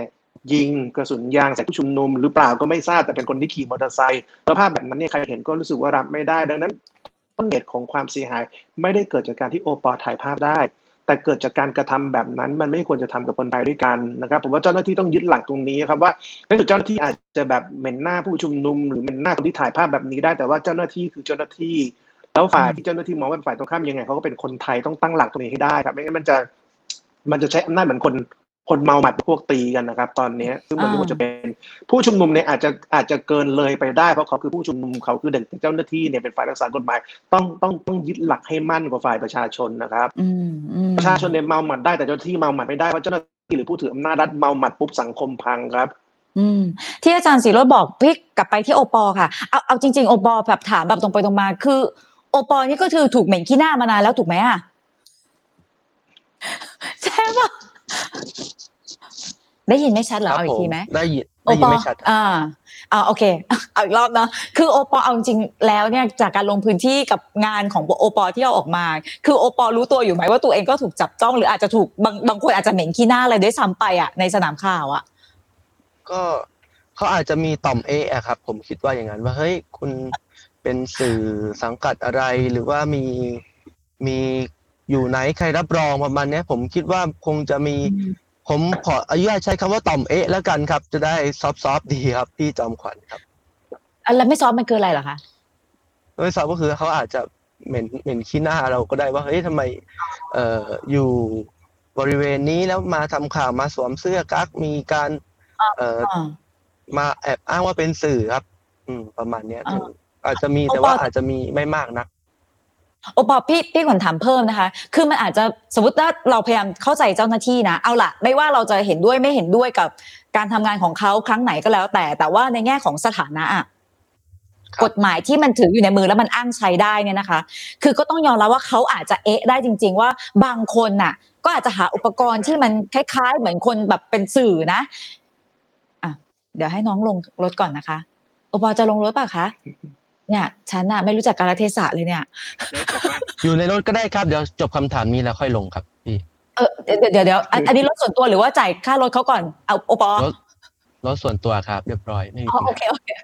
ครับโอผมเคพี่พี่จะพยายามจบให้ภายในสองทุ่มครึ่งหรือสองทุ่มสี่สิบนะคะโอปอครับ ขอโทษทีอะทีนี้พี่ขวัญจะบอกว่าถ้าเราจะพยายามเข้าใจเจ้าหน้าที่อะถ้าใครแต่งตัวเหมือนผู้สื่อข่าวมีอุปกรณ์เหมือนผู้สื่อข่าวทำหน้าที่รายงานเหมือนนักข่าวอย่างเงี้ย แล้วก็อ้างเข้าไปในจุดไปในพื้นที่ซึ่งแบบเขาทำงานกันอยู่อะทั้งทั้งที่สมมุตินะคะ สมมติอาจจะไม่ใช่และเผลอๆอาจจะเป็นผู้ชุมนุมเลยอะเออโอปอจะอธิบายอย่างนี้ยังไง ถ้าถ้าพี่ลองถามจากมุมของเจ้าหน้าที่อะค่ะ เจ้าหน้าที่เขาก็จะเอ่ออ้างว่าเรามีบัตรไหมแล้วก็มีเอ่อ มีสังกัดไหมเราก็เราก็ยืนยันนะว่าเรามีบัตรตรงไปครับตรงไปครับผมแล้วก็มีมีบัตรไหมเราก็ยังยืนยันนะว่าเอ่อเราก็ยังยืนยันที่จะทำหน้าที่สื่อแล้วเขาเราถ้าเขาเปิดพื้นที่ให้อธิบาย เราก็จะอธิบายว่าเออเรามาทำข่าวนะ ถ้าเขาจะอ้างว่าเราเป็นผู้ชุมนุมเนี่ยพฤติการของผู้ชุมนุมจะต้องไปลงไม้ลงมือไปร่วมกัน ถ้าอย่างดินแดงคือต้องไปจุดพลุไปอะไรอย่างเงี้ยครับ แต่ว่าเรายืนยันว่าเราทำหน้าที่สื่อเป็นคนกลางมาเราไม่ได้ไปร่วมชุมนุมนะฮะ อันนี้คือประเด็นที่สำคัญ อืมอืมคือเขาอาจจะเอะเราได้แหละ แต่ว่าคือพฤติกรรมกับคำอธิบายมันก็ต้องใช่ไปด้วยกันกับเอะเขาด้วยใช่ไหมใช่พฤติการว่าถ้าเราเป็นผู้ชุมนุมเนี่ย ผู้ชุมนุมจะต้องทำอย่างนี้อย่างนี้อย่างนี้อย่างที่ที่เราเห็นกันไปคือ มีการขับมอเตอร์ไซค์มีการ อะอย่างดินแดงฮะมีการปาประทัดมีการจุดพลุอย่างเงี้ยครับ อันนั้นคือผู้ชุมนุม แต่ผมไม่ใช่ผู้ชุมนุม ผมเป็นสื่อพลเมืองที่มาร่วมสังเกตการณ์การทำทำข่าวไม่ว่าจะเป็นเอ่อปฏิกิริยาจากเจ้าที่รัฐ หรือว่าการกระทำของผู้ชุมนุม ผมก็รายงานตามข้อเท็จจริงตรงนั้น ซึ่งประเด็นตรงเนี้ยก็จะไปอืมว่ากันในชั้นศาลต่อไปครับ ค่ะ โอปอโอปอมีมีเบอร์อาจารย์ศิโรตม์ยังคะมีเรียบร้อยแล้วครับ อาจารย์ มีเบอร์ มีเบอร์พี่แยมฐปณีย์ยังคะมีเรียบร้อยแล้วครับ มีเบอร์โปรดิวเซอร์รายการพี่ขวัญแล้วใช่ไหมคะ เรียบร้อยครับ ไม่ต้องโทรเนาะได้ครับได้ครับ ไม่หรอกค่ะให้ไม่คือที่ถามคือคือโอปอทำงานเอ่อเอาตรงๆนะมันมันก็มีความอันตรายได้ในสถานะของตัวเองถูกไหมคะเพราะฉะนั้นคือถ้าครับมีอะไรที่อย่างน้อยหน้างานอะนะคะ มีของทุกสำนักข่าวแล้วเนาะมีเพื่อนนักข่าวในพื้นที่นะคะอ๋อมีมีมีของพี่เอกมีของพี่เอกยังคะเรียบร้อยแล้วครับ ยอดเยี่ยมอ้าวครับมีตั้งแต่เมื่อไหร่เนี่ยพี่เอกขวัญขวัญถามแบบนี้ค่ะ อย่างที่อาจารย์สิโรธบอกหรืออย่างที่ครัโอบปอบอกอะคือถ้าถึงจุดนะคะ ที่เจ้าหน้าที่อ้างใช้กฎหมาย ซึ่งแน่นอนเขามีกฎหมายอยู่ในมือนะคะคำถามคือองค์กรสื่อที่แม้ว่าอย่างโอปอไม่ได้สังกัดเนี่ยบทบาทจะทำยังไงคะหรือจะหรือมันจะเป็นยังไงหลังจากนี้ต่อไปคะคือผมไม่เชื่อว่าตำรวจจะตั้งข้อหาการแสดงตัวเป็นสื่อนะครับ มันไม่มีความผิดข้อนี้ในประเทศไทยหรือในโลกเลยนะครับอืมอืมเว้นแต่ว่าคุณปลอมแปลงเป็นสถานะอื่นที่เขามีเอ่อมีสังกัดแล้ว เช่น คุณไม่ได้เป็นนักข่าวบางกอกโพสต์แต่คุณแสดงตัวเป็นบางกอกโพสต์อ่าอันนี้ก็มีเจตนาที่ที่ไม่บริสุทธิ์นะครับ หรือหนักกว่านั้นก็คือคุณปลอมแปลงเป็นสถานะใดสถานะหนึ่ง แล้วไปกระทำการผิดกฎหมาย คุณใช้สถานะที่ปลอมแปลงในการอำพรางตัวเพื่อเข้าไป ก่อเหตุผิดกฎหมาย เพราะฉะนั้นความผิดของคุณมันต้องไปที่ปลายทางก่อนว่าคุณทำอะไรผิดกฎหมาย ถึงจะตั้งข้อหาได้ เพราะฉะนั้นผมว่าสิ่งที่โอปอจะถูกถูกดำเนินการทางกฎหมายเนี่ยอย่างมากก็คือสองเรื่องคือคือเอ่อเคอร์ฟิวซึ่งเป็นเรื่องของเอ่อพรบฉุกเฉินในสถานการณ์โควิดนะครับก็เหมือนเหมือนกับทุกคนนะครับ สื่อที่อยู่เกินก็มีสิทธิ์ มีคือไม่ใช่มีสิทธิ์นะตำรวจมีอำนาจที่จะตั้งข้อหานั้นเหมือนเหมือนกัน เราอยู่ในสถานะเอ่อถูกกระทำพอๆกันนะครับนะเพียงแต่ว่าเอ่อตำรวจก็คงเข้าใจว่าเอ่อถ้าไม่มีสื่ออยู่เลยเนี่ยเอ่อสังคมก็คือสังคมก็จะยิ่ง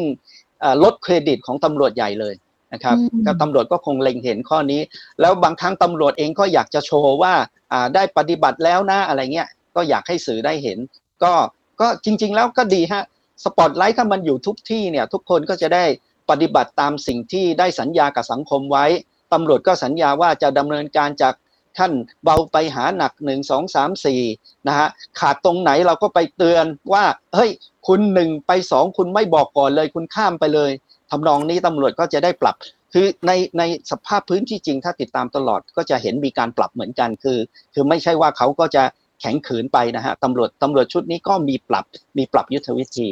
ด้านผู้ชุมนุมที่บอกว่าจะไม่ใช้รุนแรงบอกกับสาธารณะ คุณก็คุณก็อยู่ภายใต้สปอตไลท์เดียวกัน เพราะฉะนั้นผมถึงอยากฝากเตือนนะครับ ตอนนี้เริ่มมีสัญญาณบอกว่าอยากจะจัดการกับผู้สื่อข่าวบางสำนักเนี่ยผมบอกว่ามันเป็นสิ่งที่เป็นอันตรายกับกับกับผู้ชุมนุมเองนะครับ เพราะผู้สื่อข่าวเขาจะรู้สึกว่าถ้าเขาถูกคุกคามเนี่ยเขาไม่ได้รู้สึกแค่สำนักเดียวนะครับ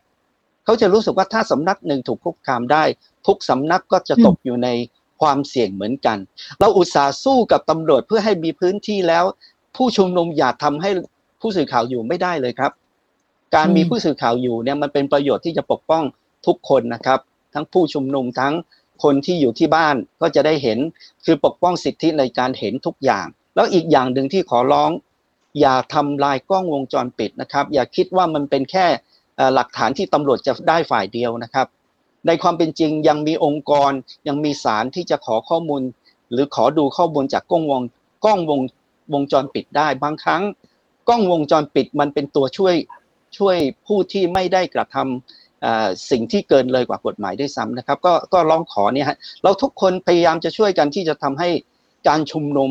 สามารถทำได้ตามสิทธิ ความรุนแรงที่จะเกิดความเสี่ยงน้อยที่สุด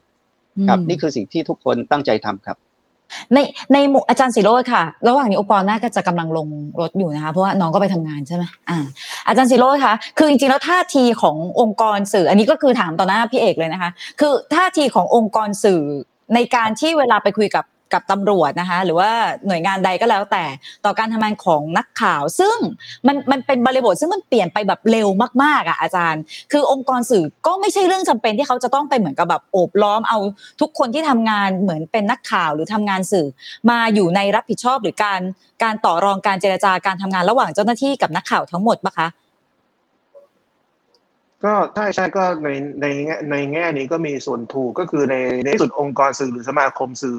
งานหลักของเขาคือการได้สปอนต่อคนที่เป็นสมาชิกองค์กรเขาอ่านนะครับแต่ว่าผมคิดว่าอย่างที่อย่างที่พี่เอกได้บอกแล้วว่าตอนนี้สมาคมสื่อก็มีการปรับว่าคนที่เป็นเอ่อสำนักข่าวออนไลน์เนี่ยสามารถจะเข้ามาเป็นสมาชิกได้ด้วย ดังนั้นถ้าเกิดทันสมาชิกเปลี่ยนไปในองค์กรสื่อก็จำเป็นจะต้องเอ่อตอบสนองนะครับ แต่ผมคิดว่าตอนนี้เนี่ยมันก็ไม่ใช่เรื่องง่ายนะครับ เอาเอาเข้อจริงๆเนี่ยผมผมก็ไม่รู้ว่าบรรยากาศในการคุยระหว่างทางสมาคมนะครับ กับทาง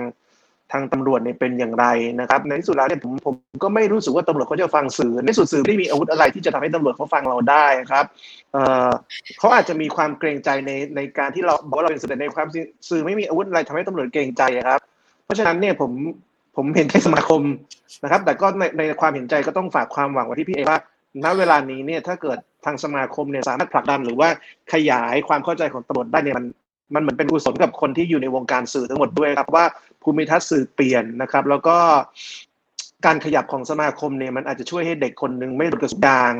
นะครับ หรือเจ้าหน้าที่มีความยับยั้งชั่งใจในการยิงกระสุนยางนะครับ หรือว่าแม้กระทั่งเรื่องเรื่องเรื่องที่เออต้องอยากฝ่ากนิดนึงอย่างเช่น เรื่องที่วันจันทร์นะครับ ผมว่าพี่ก็คงรู้แล้วที่แบบเขายิงใส่สื่อกลุ่มกลุ่มที่ยืนอยู่ฝั่งวิภาวดีขาออกวันนั้นเนี่ยถาปนีก็ก็โดนด้วยนะครับนพเก้าก็อยู่ในกลุ่มนั้นด้วย พวก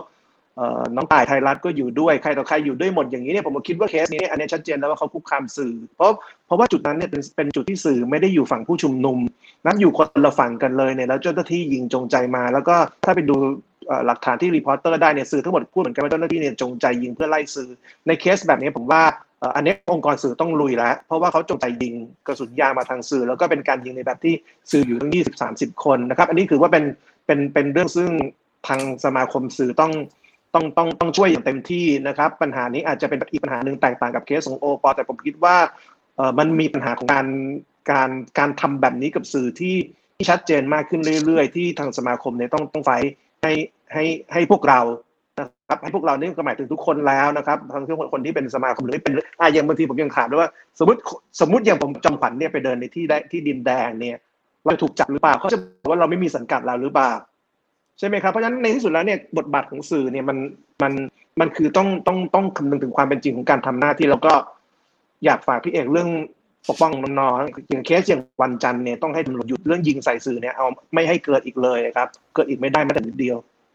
อ่าไหนๆอาจารย์พูดวัเรื่อนงนี้กวัลับนมาจันทร์ที่ที่ผ่านมานี้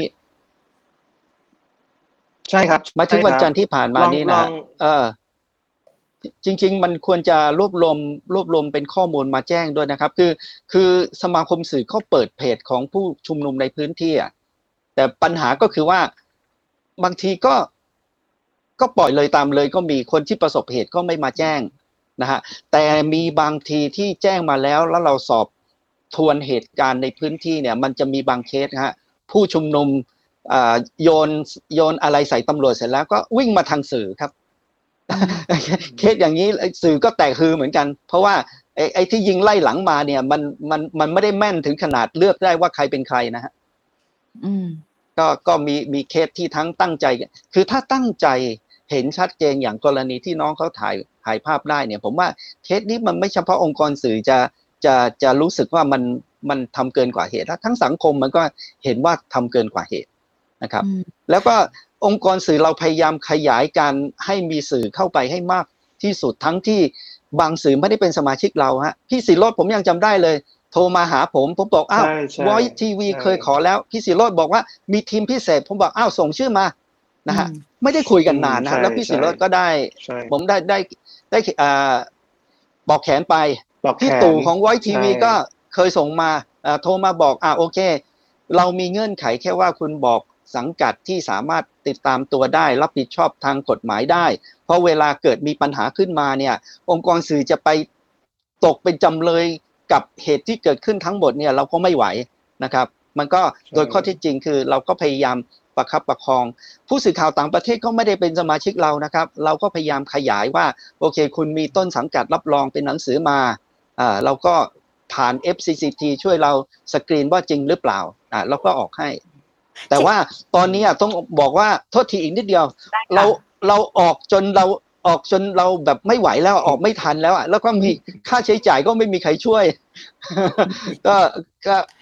คือคือคือองค์กรสื่อไม่ได้ไม่ได้มีรายได้จากการทำมาหากินอะไรเลยนะครับนะฮะมันก็คือเอ่อบริจาคแบบคือเราก็ไม่กล้าให้รายไหนบริจาคใหญ่ ๆ เดี๋ยวเขาจะมาโดมิเนตนะครับ เราก็ขอ ให้ช่วยเหลืองานสังคมคนละนิดคนละหน่อยก็มารวมๆกัน แล้วมันก็แล้วแล้วเราก็มีความรับผิดชอบอีกหลายเรื่อง จัดอบรมเอ่ยสวัสดิการเอ่ยอะไรทั้งหลายเนี่ยองก็ค์กรถือโอสื่กาสอบ่นให้ฟังแล้วกันดีค่ะพี่เอกจะบอกว่าบางทีคือเราก็ไม่ไม่รู้เนอะเวลาเราพูดถึงองค์กรวิชาชีพหกองค์กรเนี่ยนะคะ คือเราก็ไม่รู้ว่าเขาก็ในมุมเขาเขาแบกอะไรบ้างใช่ไหมคะ แต่ทีนี้ที่บอกว่าเอ่อ พยายามจะขยายอะพี่หวันไปถามที่โอปอนะคะคือโอปอมีคนทำงานแบบโอปอเยอะไหมณปัจจุบันเท่าที่อยู่กันในสนามโดยเฉพาะการรายงานข่าวม็อบอะค่ะ ก็มีมีจำนวนหนึ่งนะครับ ประมาณเท่าเท่าเท่าที่สังเกตได้นะครับ เป็นสื่อออนไลน์ที่เปิดเพจตัวเอง แล้วก็ทำการรายงานข่าวก็ประมาณสักสิบสิบกว่าคนได้ครับ เท่าที่อ่าสนามดินแดงนะครับ โอปอแล้วถ้าสมมติว่าคนกลุ่มนี้เนี่ยนะคะ จริง ๆ แล้วถ้าไปถามใจคนกลุ่มนี้รวมถึงโอปอด้วยเนี่ยจริง ๆ อยากอยากที่จะแบบมีสังกัด คืออยากที่จะไปเป็นสมาชิก อยากที่จะได้ปลอกแขน คืออยากจะทำเหมือนทำเนียมที่แบบนักข่าวในในระบบเดิมอะเขาทำไหมหรือเราก็ไม่อยากเหมือนกันคะเราก็ยินดีนะครับ ยินดีที่สมาคมสื่อสื่อมวลชนเนี่ยรับรอง อย่างน้อยเราก็ได้ อ่ออุ่นใจยังดีกว่าไปให้ทางเจ้าหน้าที่ตำรวจเป็นคนรับรองเรานะครับ ว่าเราเป็นสื่อ อืม ตอนแรกเลยที่โอปอจะจะเพิ่มอะไรก่อนไหมคะ ก็เราเราก็มีความเอ่อยืนยันนะว่าในการทำงานสื่อเนี่ยถ้าเรามีบุคคลที่รับรองได้ แล้วก็สบายใจในส่วนหนึ่งนะครับ เมื่ออืมเมื่อเกิดเกิดเหตุการณ์แบบ เมื่อที่ผมโดนจับกลุ่มวันนั้นนะครับเราก็ยังมีอย่างน้อย ก็ยังมีคนที่รับรองเรา แล้วก็ยืนยันตัวตนของเราว่า เรามาทำหน้าที่จริง ๆ ครับอ่าโอปอตอนที่โอปอโดนจับนะคะ ไม่ว่าจะเจรจากับเจ้าหน้าที่ที่ที่จุดพื้นที่นะคะ หรือว่าไปที่โรงพักไปที่หน่วยงานใด ๆ ก็แล้วแต่เนี่ยเวลาโอปออธิบายกับกับตำรวจเนี่ยตำรวจเขาเขา get ไหมว่าแบบอ่าใช่ใช่ผมไม่ได้แบบสังกัดที่แบบพี่คุ้นเคยอะแต่เดี๋ยวนี้มันมีแบบนี้แล้วครับ คือตำรวจเขาคุ้นไหมเขาเข้าใจไหม เขาบอกเขาไม่ได้ เขาบอกว่าแค่อ่าสามห้าเจ็ดเก้าเท่านั้น ที่ที่จะทำข่าวหลังเคอร์ฟิวได้ ก็คือสื่อหลักๆอะครับ ที่ทำข่าวหลังเคอร์ฟิวได้ ส่วนสื่อออนไลน์ยูทูบเบอร์นั้น คุณก็ต้องกลับบ้าน เพราะว่านั่นมันเป็นเวลาเคอร์ฟิวนะฮะเขาอาจจะยังไม่เปิดภูมิทัศน์ว่าณปัจจุบันนี้มีเอ่อการรายงานข่าวที่สื่อออนไลน์ ก็ได้รับความนิยมแล้วก็คนเอ่อผู้บริโภคสื่อนั้นก็ได้รับเอ่อ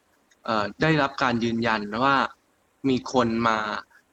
มาดูสื่อแบบไม่ใช่ช่องหลัก ๆ มากกว่านะครับประมาณเนี้ยตัวโอปอคิดว่าตัวเองเป็นที่รู้จักของตำรวจไหมคะ ในแง่ของการทำหน้าที่รายงานการชุมนุมเนี่ย ก็ต้องเรียนให้ทราบตามตรงว่าเป็นที่รู้จักครับ เพราะว่าตอนนั้นที่ถูกจับกลุ่มไป หัวหน้าชุดจับกลุ่มเขาก็เอ่อผมกำลังสอบปากคำอยู่ เขาก็บอกว่าคนไหนโอปอ ผมก็ยกมือว่าอ่าผมแสดงตัวว่าผมเป็นโอปอเขาบอกเออพี่ดูเราทุกคืนเลยนะ ก็แสดงว่าเอ่อทางเจ้าหน้าที่ตำรวจ หรือว่าทางเจ้าหน้าที่บ้านเมืองเนี่ยเขาก็เพ่งเล็งเราแล้วก็รู้จักเราอยู่แล้วล่ะว่าเราคือโอปอสำนักข่าวราษฎรครับ อาจจะเป็นก็ยศก็ได้ที่ที่ทำให้เอ่อเจ้าหน้าที่บ้านเมืองรู้จักเรา ถือว่าอย่างน้อยก็ประสบความสำเร็จด้านหนึ่งละที่ทำให้รัฐมองเรา ค่ะ ก็คือไม่ต้องฝากเพจ เพราะว่าพี่เขาน่าจะ follow อยู่แล้วเนาะใช่ครับคือถ้าสมมติโอปอเดินไปกับอาจารย์สีโรดเนี่ยคิดว่าใครโดนก่อน ผมว่าอาจารย์ศิโรตม์ก็ก็โดนมาแล้วนะครับ โดนแจกหมายเรียกไปแล้ว ผม ผมชนะอาจารย์ศิโรตม์อย่างเดียวคือ ผมโดนจับ แต่ว่าอาจารย์ศิโรตม์เพียงแค่โดนเรียกเท่านั้นครับเออไม่แต่อาจารย์ศิโรตม์เขาอยู่หลายที่ไงเขาอยู่ในแผนผังแผนภูมิแผนที่อะไรเต็มไปหมดเลย ครับผม เออใช่วันวันนี้เพิ่งอยู่ในแผนภูมิของอะไรไม่เป็นผู้อยู่เบื้องหลังม็อบดินแดงคู่กับฐปณีย์ เอียดศรีไชยแล้วพี่เอกแล้วตลกด้วยนะ ชื่อผมเนี่ยแยกจากวอยด้วยนะ คือมีวอยครับแล้วก็ครับมีศิโรตม์ คล้ามไพบูลย์แล้วก็ฐปณีย์ เอียดศรีไชยเป็นผู้อยู่เบื้องหลังม็อบตลกมากเลย ไม่ได้เกี่ยวอะไรด้วยเลยอ๋อดูดิโอปอพลาดไปได้ไงอะโอปออยู่ป่ะนะอาจารย์ในแผนผังยังอะไรเนี่ยยังไม่เห็นแผนผังนะไม่อยู่แต่ว่าเห็นแต่แผนผังพรรคการเมืองที่ที่มาช่วยม็อบดินแดงเท่านั้นแต่ยังไม่ไม่เห็นโอปอแผนผังสื่อ ครับผอ๋อมโอปอเวลาโอปอโดนแบบนี้เนี่ยนะคะอันนี้พี่พี่ถามเพื่ออยากรู้นะว่าสมมติคนที่ทำงานอิสระแบบเนี้ยสมมติโอปอจะยกหูอะคือมันไม่ได้แปลว่าจะแบบต้องแบบพี่มาช่วยผมหน่อยไม่ใช่นะ แต่อย่างน้อยคือ คือเราจะไปไหนเราโดนอะไรเนี่ยมันต้องมีคนรับรู้ใช่ไหมเพื่อแจ้งครอบครัวแจ้งเพื่อนฝูงใช่ไหมคะโอปอโอปอเลือกที่จะโทรหาใครนี่เมื่อทำงานคนเดียวอะ อืม ก็วันนั้นที่โดนจับไปผมสายแรกที่ผมโทรไปคือ ศูนย์ทนายความเพื่อสิทธิมนุษยชนครับ เพราะว่าเออใช่ไหมเราช่วยเหลือคดี ให้ติดต่อทนายอันดับแรกเลย เพราะว่าในทางที่ที่ทำคนเดียวที่อะไรคนเดียวก็ไม่รู้จะไปพึ่งใคร แล้วก็ติดต่อทนายอุ่นใจกว่าครับ ไม่ต้องติดต่ออาจารย์สิโรจน์เนอะเบอร์ที่มีไม่ต้องโทรทนายก่อนไม่แต่แต่ว่าจริง ๆ คือหน่วยงานของทนายสิทธิ์เนี่ยก็สำคัญกับจริง ๆ ไม่ว่าจะเป็นผู้สื่อข่าวอิสระนะคะหรือว่าผู้ชุมนุมเองก็แล้วแต่ไม่ต้องเป็นแกนนำด้วยซ้ำก็คือน่าจะเป็นที่พึ่งด่านแรกอะทีนี้ค่ะ ขอเดี๋ยวก่อนที่จะมาปิดท้ายที่เอ่อ พี่เอกนะคะ พี่เริ่มจากโอปอก่อนเลย โอปอคิดว่ามีอะไรที่ถ้าพูดผ่านรายการนี้ค่ะ ที่คนต้องรู้แล้วว่า ณวันนี้มันมีแบบนี้แล้ว ณวันนี้ผมคือใคร ณวันนี้สถานการณ์เป็นยังไง ณวันนี้เจ้าหน้าที่ต้องเข้าใจอะไรสำหรับการทำงานร่วมกันค่ะ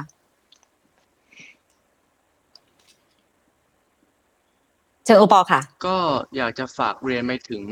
เจ้าหน้าที่บ้านเมืองครับ ว่าต้อง อยากจะฝากไปถึงเจ้าหน้าที่บ้านเมืองครับว่า ปัจจุบันนี้โลกมันเป็นยุคโลกาภิวัตน์คือโลกไร้พรมแดนเอ่อเทคโนโลยีมันก็พัฒนาไปไกล เพราะฉะนั้นความคิดความเท่าทันเทคโนโลยีก็จำเป็นที่ต้องคุณจะต้องก้าวตามโลกให้ทันด้วย อย่าจำกัดสื่อว่าจะต้องเป็นสามห้าเจ็ดเก้าอย่างเดียว สื่อปัจจุบันนี้มีหลากหลายแล้วก็โลกที่ท่านใช้มันเป็นโลกออนไลน์ เพราะฉะนั้นสื่อออนไลน์ก็จะเป็นสื่อที่ เป็นแพลตฟอร์มใหม่ ซึ่งประชาชนเขาให้ความสนใจ เพราะฉะนั้นทางเจ้าที่บ้านเมืองก็ควรที่จะก้าวตามให้ทันโลกฮะอย่าล้าหลัง หรือว่าอย่าหยุดอยู่กับที่และเอาตัวเองเป็นศูนย์กลางนะคุณต้องเท่าทันโลกยุคใหม่ด้วยครับ แล้วก็ฝากไปถึงอาจจะเป็นสื่อองค์กรสื่อหรือว่าสมาคมสื่อก็ดีก็อยากที่จะให้อ่อ จัดการในเรื่องของรับรองสื่อออนไลน์ หรือว่าสื่อพลเมืองเนี่ยให้เข้าที่เข้าทางแล้วก็เป็นตามทันโลกเช่นเดียวกัน เราก็ยังเป็นเราผมขอให้กำลังใจสมาคมสื่อว่า ผมก็อาจจะไม่ได้ดิ้งนอนใจมากนักในประเด็นที่ผู้สื่อข่าวอย่างผม เป็นผู้สื่อข่าวพลเมืองที่ถูกจับกลุ่มไป ก็ขอให้เป็นเคสตัวอย่างหรือว่ากรณีตัวอย่างที่จะให้การรับรองสื่อออนไลน์ เป็นพื้นที่ ที่จะได้ทำหน้าที่สะท้อนความเดือดร้อนของประชาชนต่อไปครับ อืม ให้โอปอฝาก โอปอก็ฝากซะ safe เลย อาจารย์ศิโรตม์อาอาจารย์จะฝากแทนเรื่องโอปอหรืออาจารย์จะฝากตัวเองก็ได้นะคะ อาจารย์ก็ไม่น้อยเหมือนกันนะ ที่โดนเนี่ย เชิญค่ะ ผมผมไม่เรียกฝากอะไรครับ แต่ผมคิดว่าก็เราสังคมไทยมันก็มีความขัดแย้งแบบนี้หลายรอบแล้วใช่ไหมครับ แล้วผมคิดว่าเอ่อ ถ้าเราเอาบทเรียนในอดีตใช้กับความขัดแย้งในปัจจุบันก็คือเมื่อไหร่ก็ตามที่มันมีความขัดแย้งที่มันแรงก็ต้องทุกคนก็ต้องช่วยกันแตะเบรกนะครับถ้าแตะเบรกคนอื่นไม่ได้ก็ต้องแตะเบรกตัวเองอะไรที่ทำเรื่องมันแรงขึ้นก็ต้องช่วยกันคนละไม้คนละมือนะครับผู้ชุมนุมก็ต้องช่วยนะครับ เจ้าหน้าที่ก็ต้องช่วยด้วยนะครับ สื่อเองก็ต้องช่วยแต่เจ้าหน้าที่ต้องช่วยเยอะมากเพราะเจ้าหน้าที่เนี่ยเป็นฝ่ายซึ่งมีอาวุธอยู่ในมือมากกว่าผู้ชุมนุมนะครับเพราะฉะนั้นเจ้าหน้าที่ล้ำเส้นในผลกระทบกับสังคมมันเยอะ ผมว่าหลักๆเนี่ยก็คือเจ้าหน้าที่ต้องคำนึงว่าตัวเองเนี่ยต้องทำหน้าที่ตามกรอบของกฎหมายอะครับ ไม่ว่าผู้ชุมนุมเขาจะมีอะไรยังไงมากแค่ไหนก็ตามผู้เจ้าหน้าที่ต้องอดทนนะครับ ต้องยอมกลืนเลือดนะครับ เพราะว่าเราเป็นเจ้าหน้าที่เราต้องมีหน้าที่รักษากฎหมาย ก็เหมือนกับอย่างเรื่องของอะไรผู้กำกับโจ้ครับ พอพอผู้กำกับไปรู้สึกว่ามาวินมีปัญหาผู้กำกับไปครอบหัวเอ่อมาวินเกิดความสูญเสียขึ้นมาบอกว่าเฮ้ยมาวินมันเป็นคนทำนู่นทำนี่ มันใช้ยาเสพติดอย่างนี้ผู้กำกับเลยทำอย่างนั้นอย่างนี้ได้เนี่ยมันไม่ได้นะครับเคสการชุมนุมก็เหมือนกันต่อให้คุณจะบอกผู้ชุมนุมอาจจะเกินเลยไปอย่างนั้นอย่างนี้ เจ้าหน้าที่ก็เลยจะจัดหนักนะครับ เจ้าหน้าที่ก็เลยจะไม่ให้สื่อทำงานไม่ให้การบันทึกภาพเนี่ยทำไม่ได้นะครับ เจ้าหน้าที่เนี่ยต้องอยู่ภายใต้กรอบกฎหมาย ความเป็นเจ้าหน้าที่มีความหมายตรงนี้คือ เราต้องอยู่ภายใต้กรอบกฎหมายนะครับเราจะคิดว่าผู้ชุมนุมจัดหนักเรา เราเลยอยากจะไปต่อยผู้ชุมนุม เราเลยอยากจะไปแบบถล่มกระสุนยาง หรือว่าเราเลยอยากจะไปห้ามสื่อรายงานเนี่ยไม่ได้ สื่อไม่ได้ผิดที่รายงาน การกระทำเกินกว่าเหตุของฝ่ายหนึ่งฝ่ายใดนะครับ ถ้ามีใครการมีการกระทำที่เกินกว่าเหตุ ไม่ว่าจะเป็นเจ้าหน้าที่หรือผู้ชุมนุมเนี่ยแล้วสื่อบันทึกภาพได้เนี่ยความผิดไม่อยู่ที่สื่อ ความผิดอยู่ที่คุณกระทำการเกินกว่าเหตุเอง แต่ว่าขอพูดเรื่องเรื่องความหมั่นไส้ที่ผู้ชุมนุมมีต่อสื่อบางค่ายหนึ่งนะครับเรื่องนี้ผมคิดว่าก็สำคัญอะพูดตรงๆ ตอนนี้ที่เป็นประเด็นในวงการสื่อคือเรื่องของสื่อแถวบางนานะครับ ซึ่งก็เคยมีภาพลักษณ์ของพิธีกร ซึ่งคนอาจจะ ไม่สบายใจ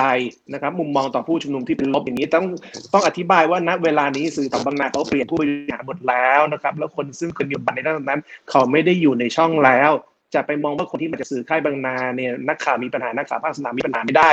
ในฐานะที่ผมรู้จักนักข่าวภาคสนามพอสมควรเนี่ยนะครับสำหรับคนที่ติดตามผลงานผมเนี่ยนะผมกล้าการันตีว่านักข่าวภาคสนามของเนชั่น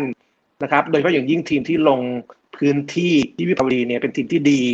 เป็นนักข่าวที่มีจรรยาบรรณและเขาไม่เกี่ยวกับเรื่องที่ผู้บริหารชุดเก่านะครับ หรือว่าทีมพิธีกรชุดเก่าเคยทำแล้วทำให้คนไม่สบายใจนะครับ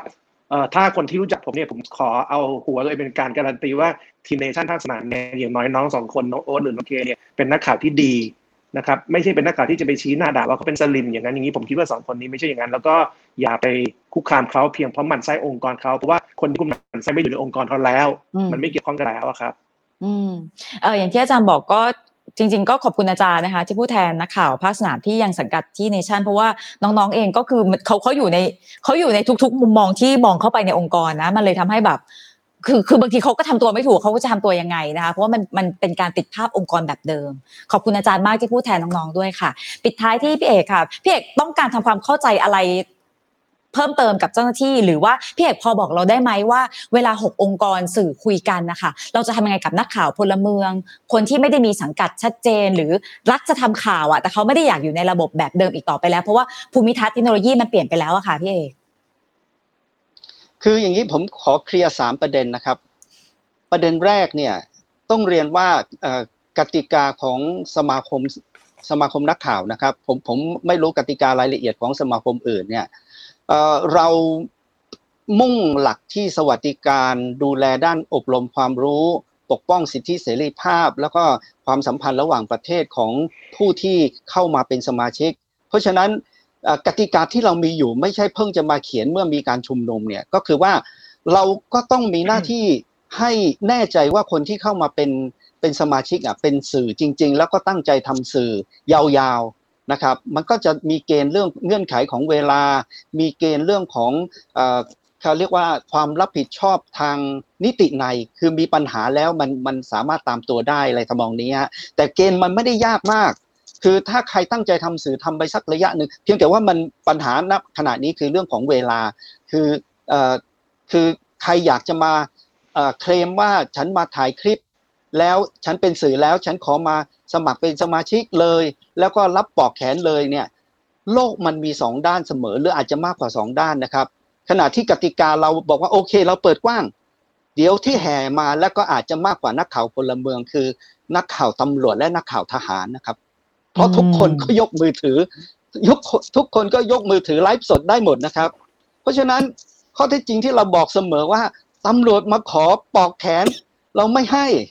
ตำรวจมาขอไอ้บันทึกประวัติของนักข่าวที่ที่ได้รับปลอกแขน เราไม่ให้ เพราะเราพยายามจะรักษาความไว้ใจให้ได้มากที่สุดของทั้งสองฝ่าย ให้มันอยู่ในพื้นที่สนามขนาดเดียวกัน เราก็ balance นะครับ สื่อที่อาจจะโอนเอียงเอาใจผู้ชุมนุมมากหน่อย สื่อที่อาจจะโอนเอนเอาใจรัฐบาลมากหน่อย ให้มันมีอยู่ในพื้นที่ พอๆกันนะครับ เพียงแต่ว่าเราแค่วางเงื่อนไขว่าเฮ้ยมันมีองค์กรต้นสังกัดรับผิดชอบมีปัญหาเราตามตัวได้ เพราะองค์กรสื่อเนี่ยอย่างสมาคมผมเนี่ยมีผู้บริหาร 15 คนเจ้าหน้าที่ 5 คน มันบางเรื่องเราก็เกินกำลังที่จะไปไล่รับผิดชอนึบกออกค่ะนะฮะบางอ่าช่วงที่ผ่านมามีนักข่าวถูกจับไปตีหนึ่งตีสองเนี่ย พวกเราก็ต้องแหกตาตื่นเพื่อประสานเพื่อให้นักข่าวถูกปล่อยออกมานะครับ ก็พี่สิโรดก็คงทราบดีฮะของพี่สิโรดไม่ได้เป็นสมาชิกฮะได้ปอกแขนทั้งหมดเลยนะครับอืมเพราะฉะนั้นเวลาเราแก้ปัญหาหนึ่งเนี่ยเราเราอาจจะต้องต้องเอ่อยุบเรื่องของเอ่อเรื่องของมิติของข้อจำกัดให้เห็นชัดก่อนว่าเราทำได้แค่ไหน คือหลักการเนี่ยมันกว้างมากเลย หลักการมันควรจะเป็นใช่ครับ ถ้าผมแจกปลอกแขนให้ได้ 72 ล้านชิ้น โดยไม่มีข้อจำกัดเรื่องเรื่องค่าใช้จ่ายเนี่ยผมก็อยากแจกครับ เพราะทุกคนก็มีสิทธิ์ที่จะที่จะใช้พื้นที่ตรงนั้น แต่ปัญหาคือสถานการณ์เราถูกบีบด้วย บอกว่าเคอร์ฟิวแล้วเคอร์ฟิวเขาสามารถที่จะไม่ให้สื่อเลย แต่เรามองว่าไม่มีสื่อเลยมันเป็นอันตราย เราก็ร้องขอว่าถ้างั้นเราขอคนที่เรารับรองได้เราดูแลได้ เอาแค่นี้ก่อน ส่วนนักข่าวพลเมือง ก็ควรใช้สิทธิ์นักข่าวพลเมืองในฐานะพลเมืองครับ ท่านก็มีสิทธิ์นะครับ ไม่จำเป็นต้องเป็นสิทธิ์ของผู้สื่อข่าว อืมเมื่อกี้พี่เอกอันนี้ครอบคลุมสามประเด็นแล้วใช่ไหมคะครับ อ่า ทีนี้ค่ะ ถึงสุดท้ายแล้วขอปิดท้ายที่พี่เอกเลยนะคะว่า คือถ้ามองอย่างบริบทที่มันเปลี่ยนไปแล้วของสังคมใช่ไหมคะคือกระแสการเรียกร้องมันมีอยู่หลายเรื่อง แล้วก็มองเทคโนโลยีที่ผู้ มาทำให้ภูมิทัศน์สื่อมันเปลี่ยนไป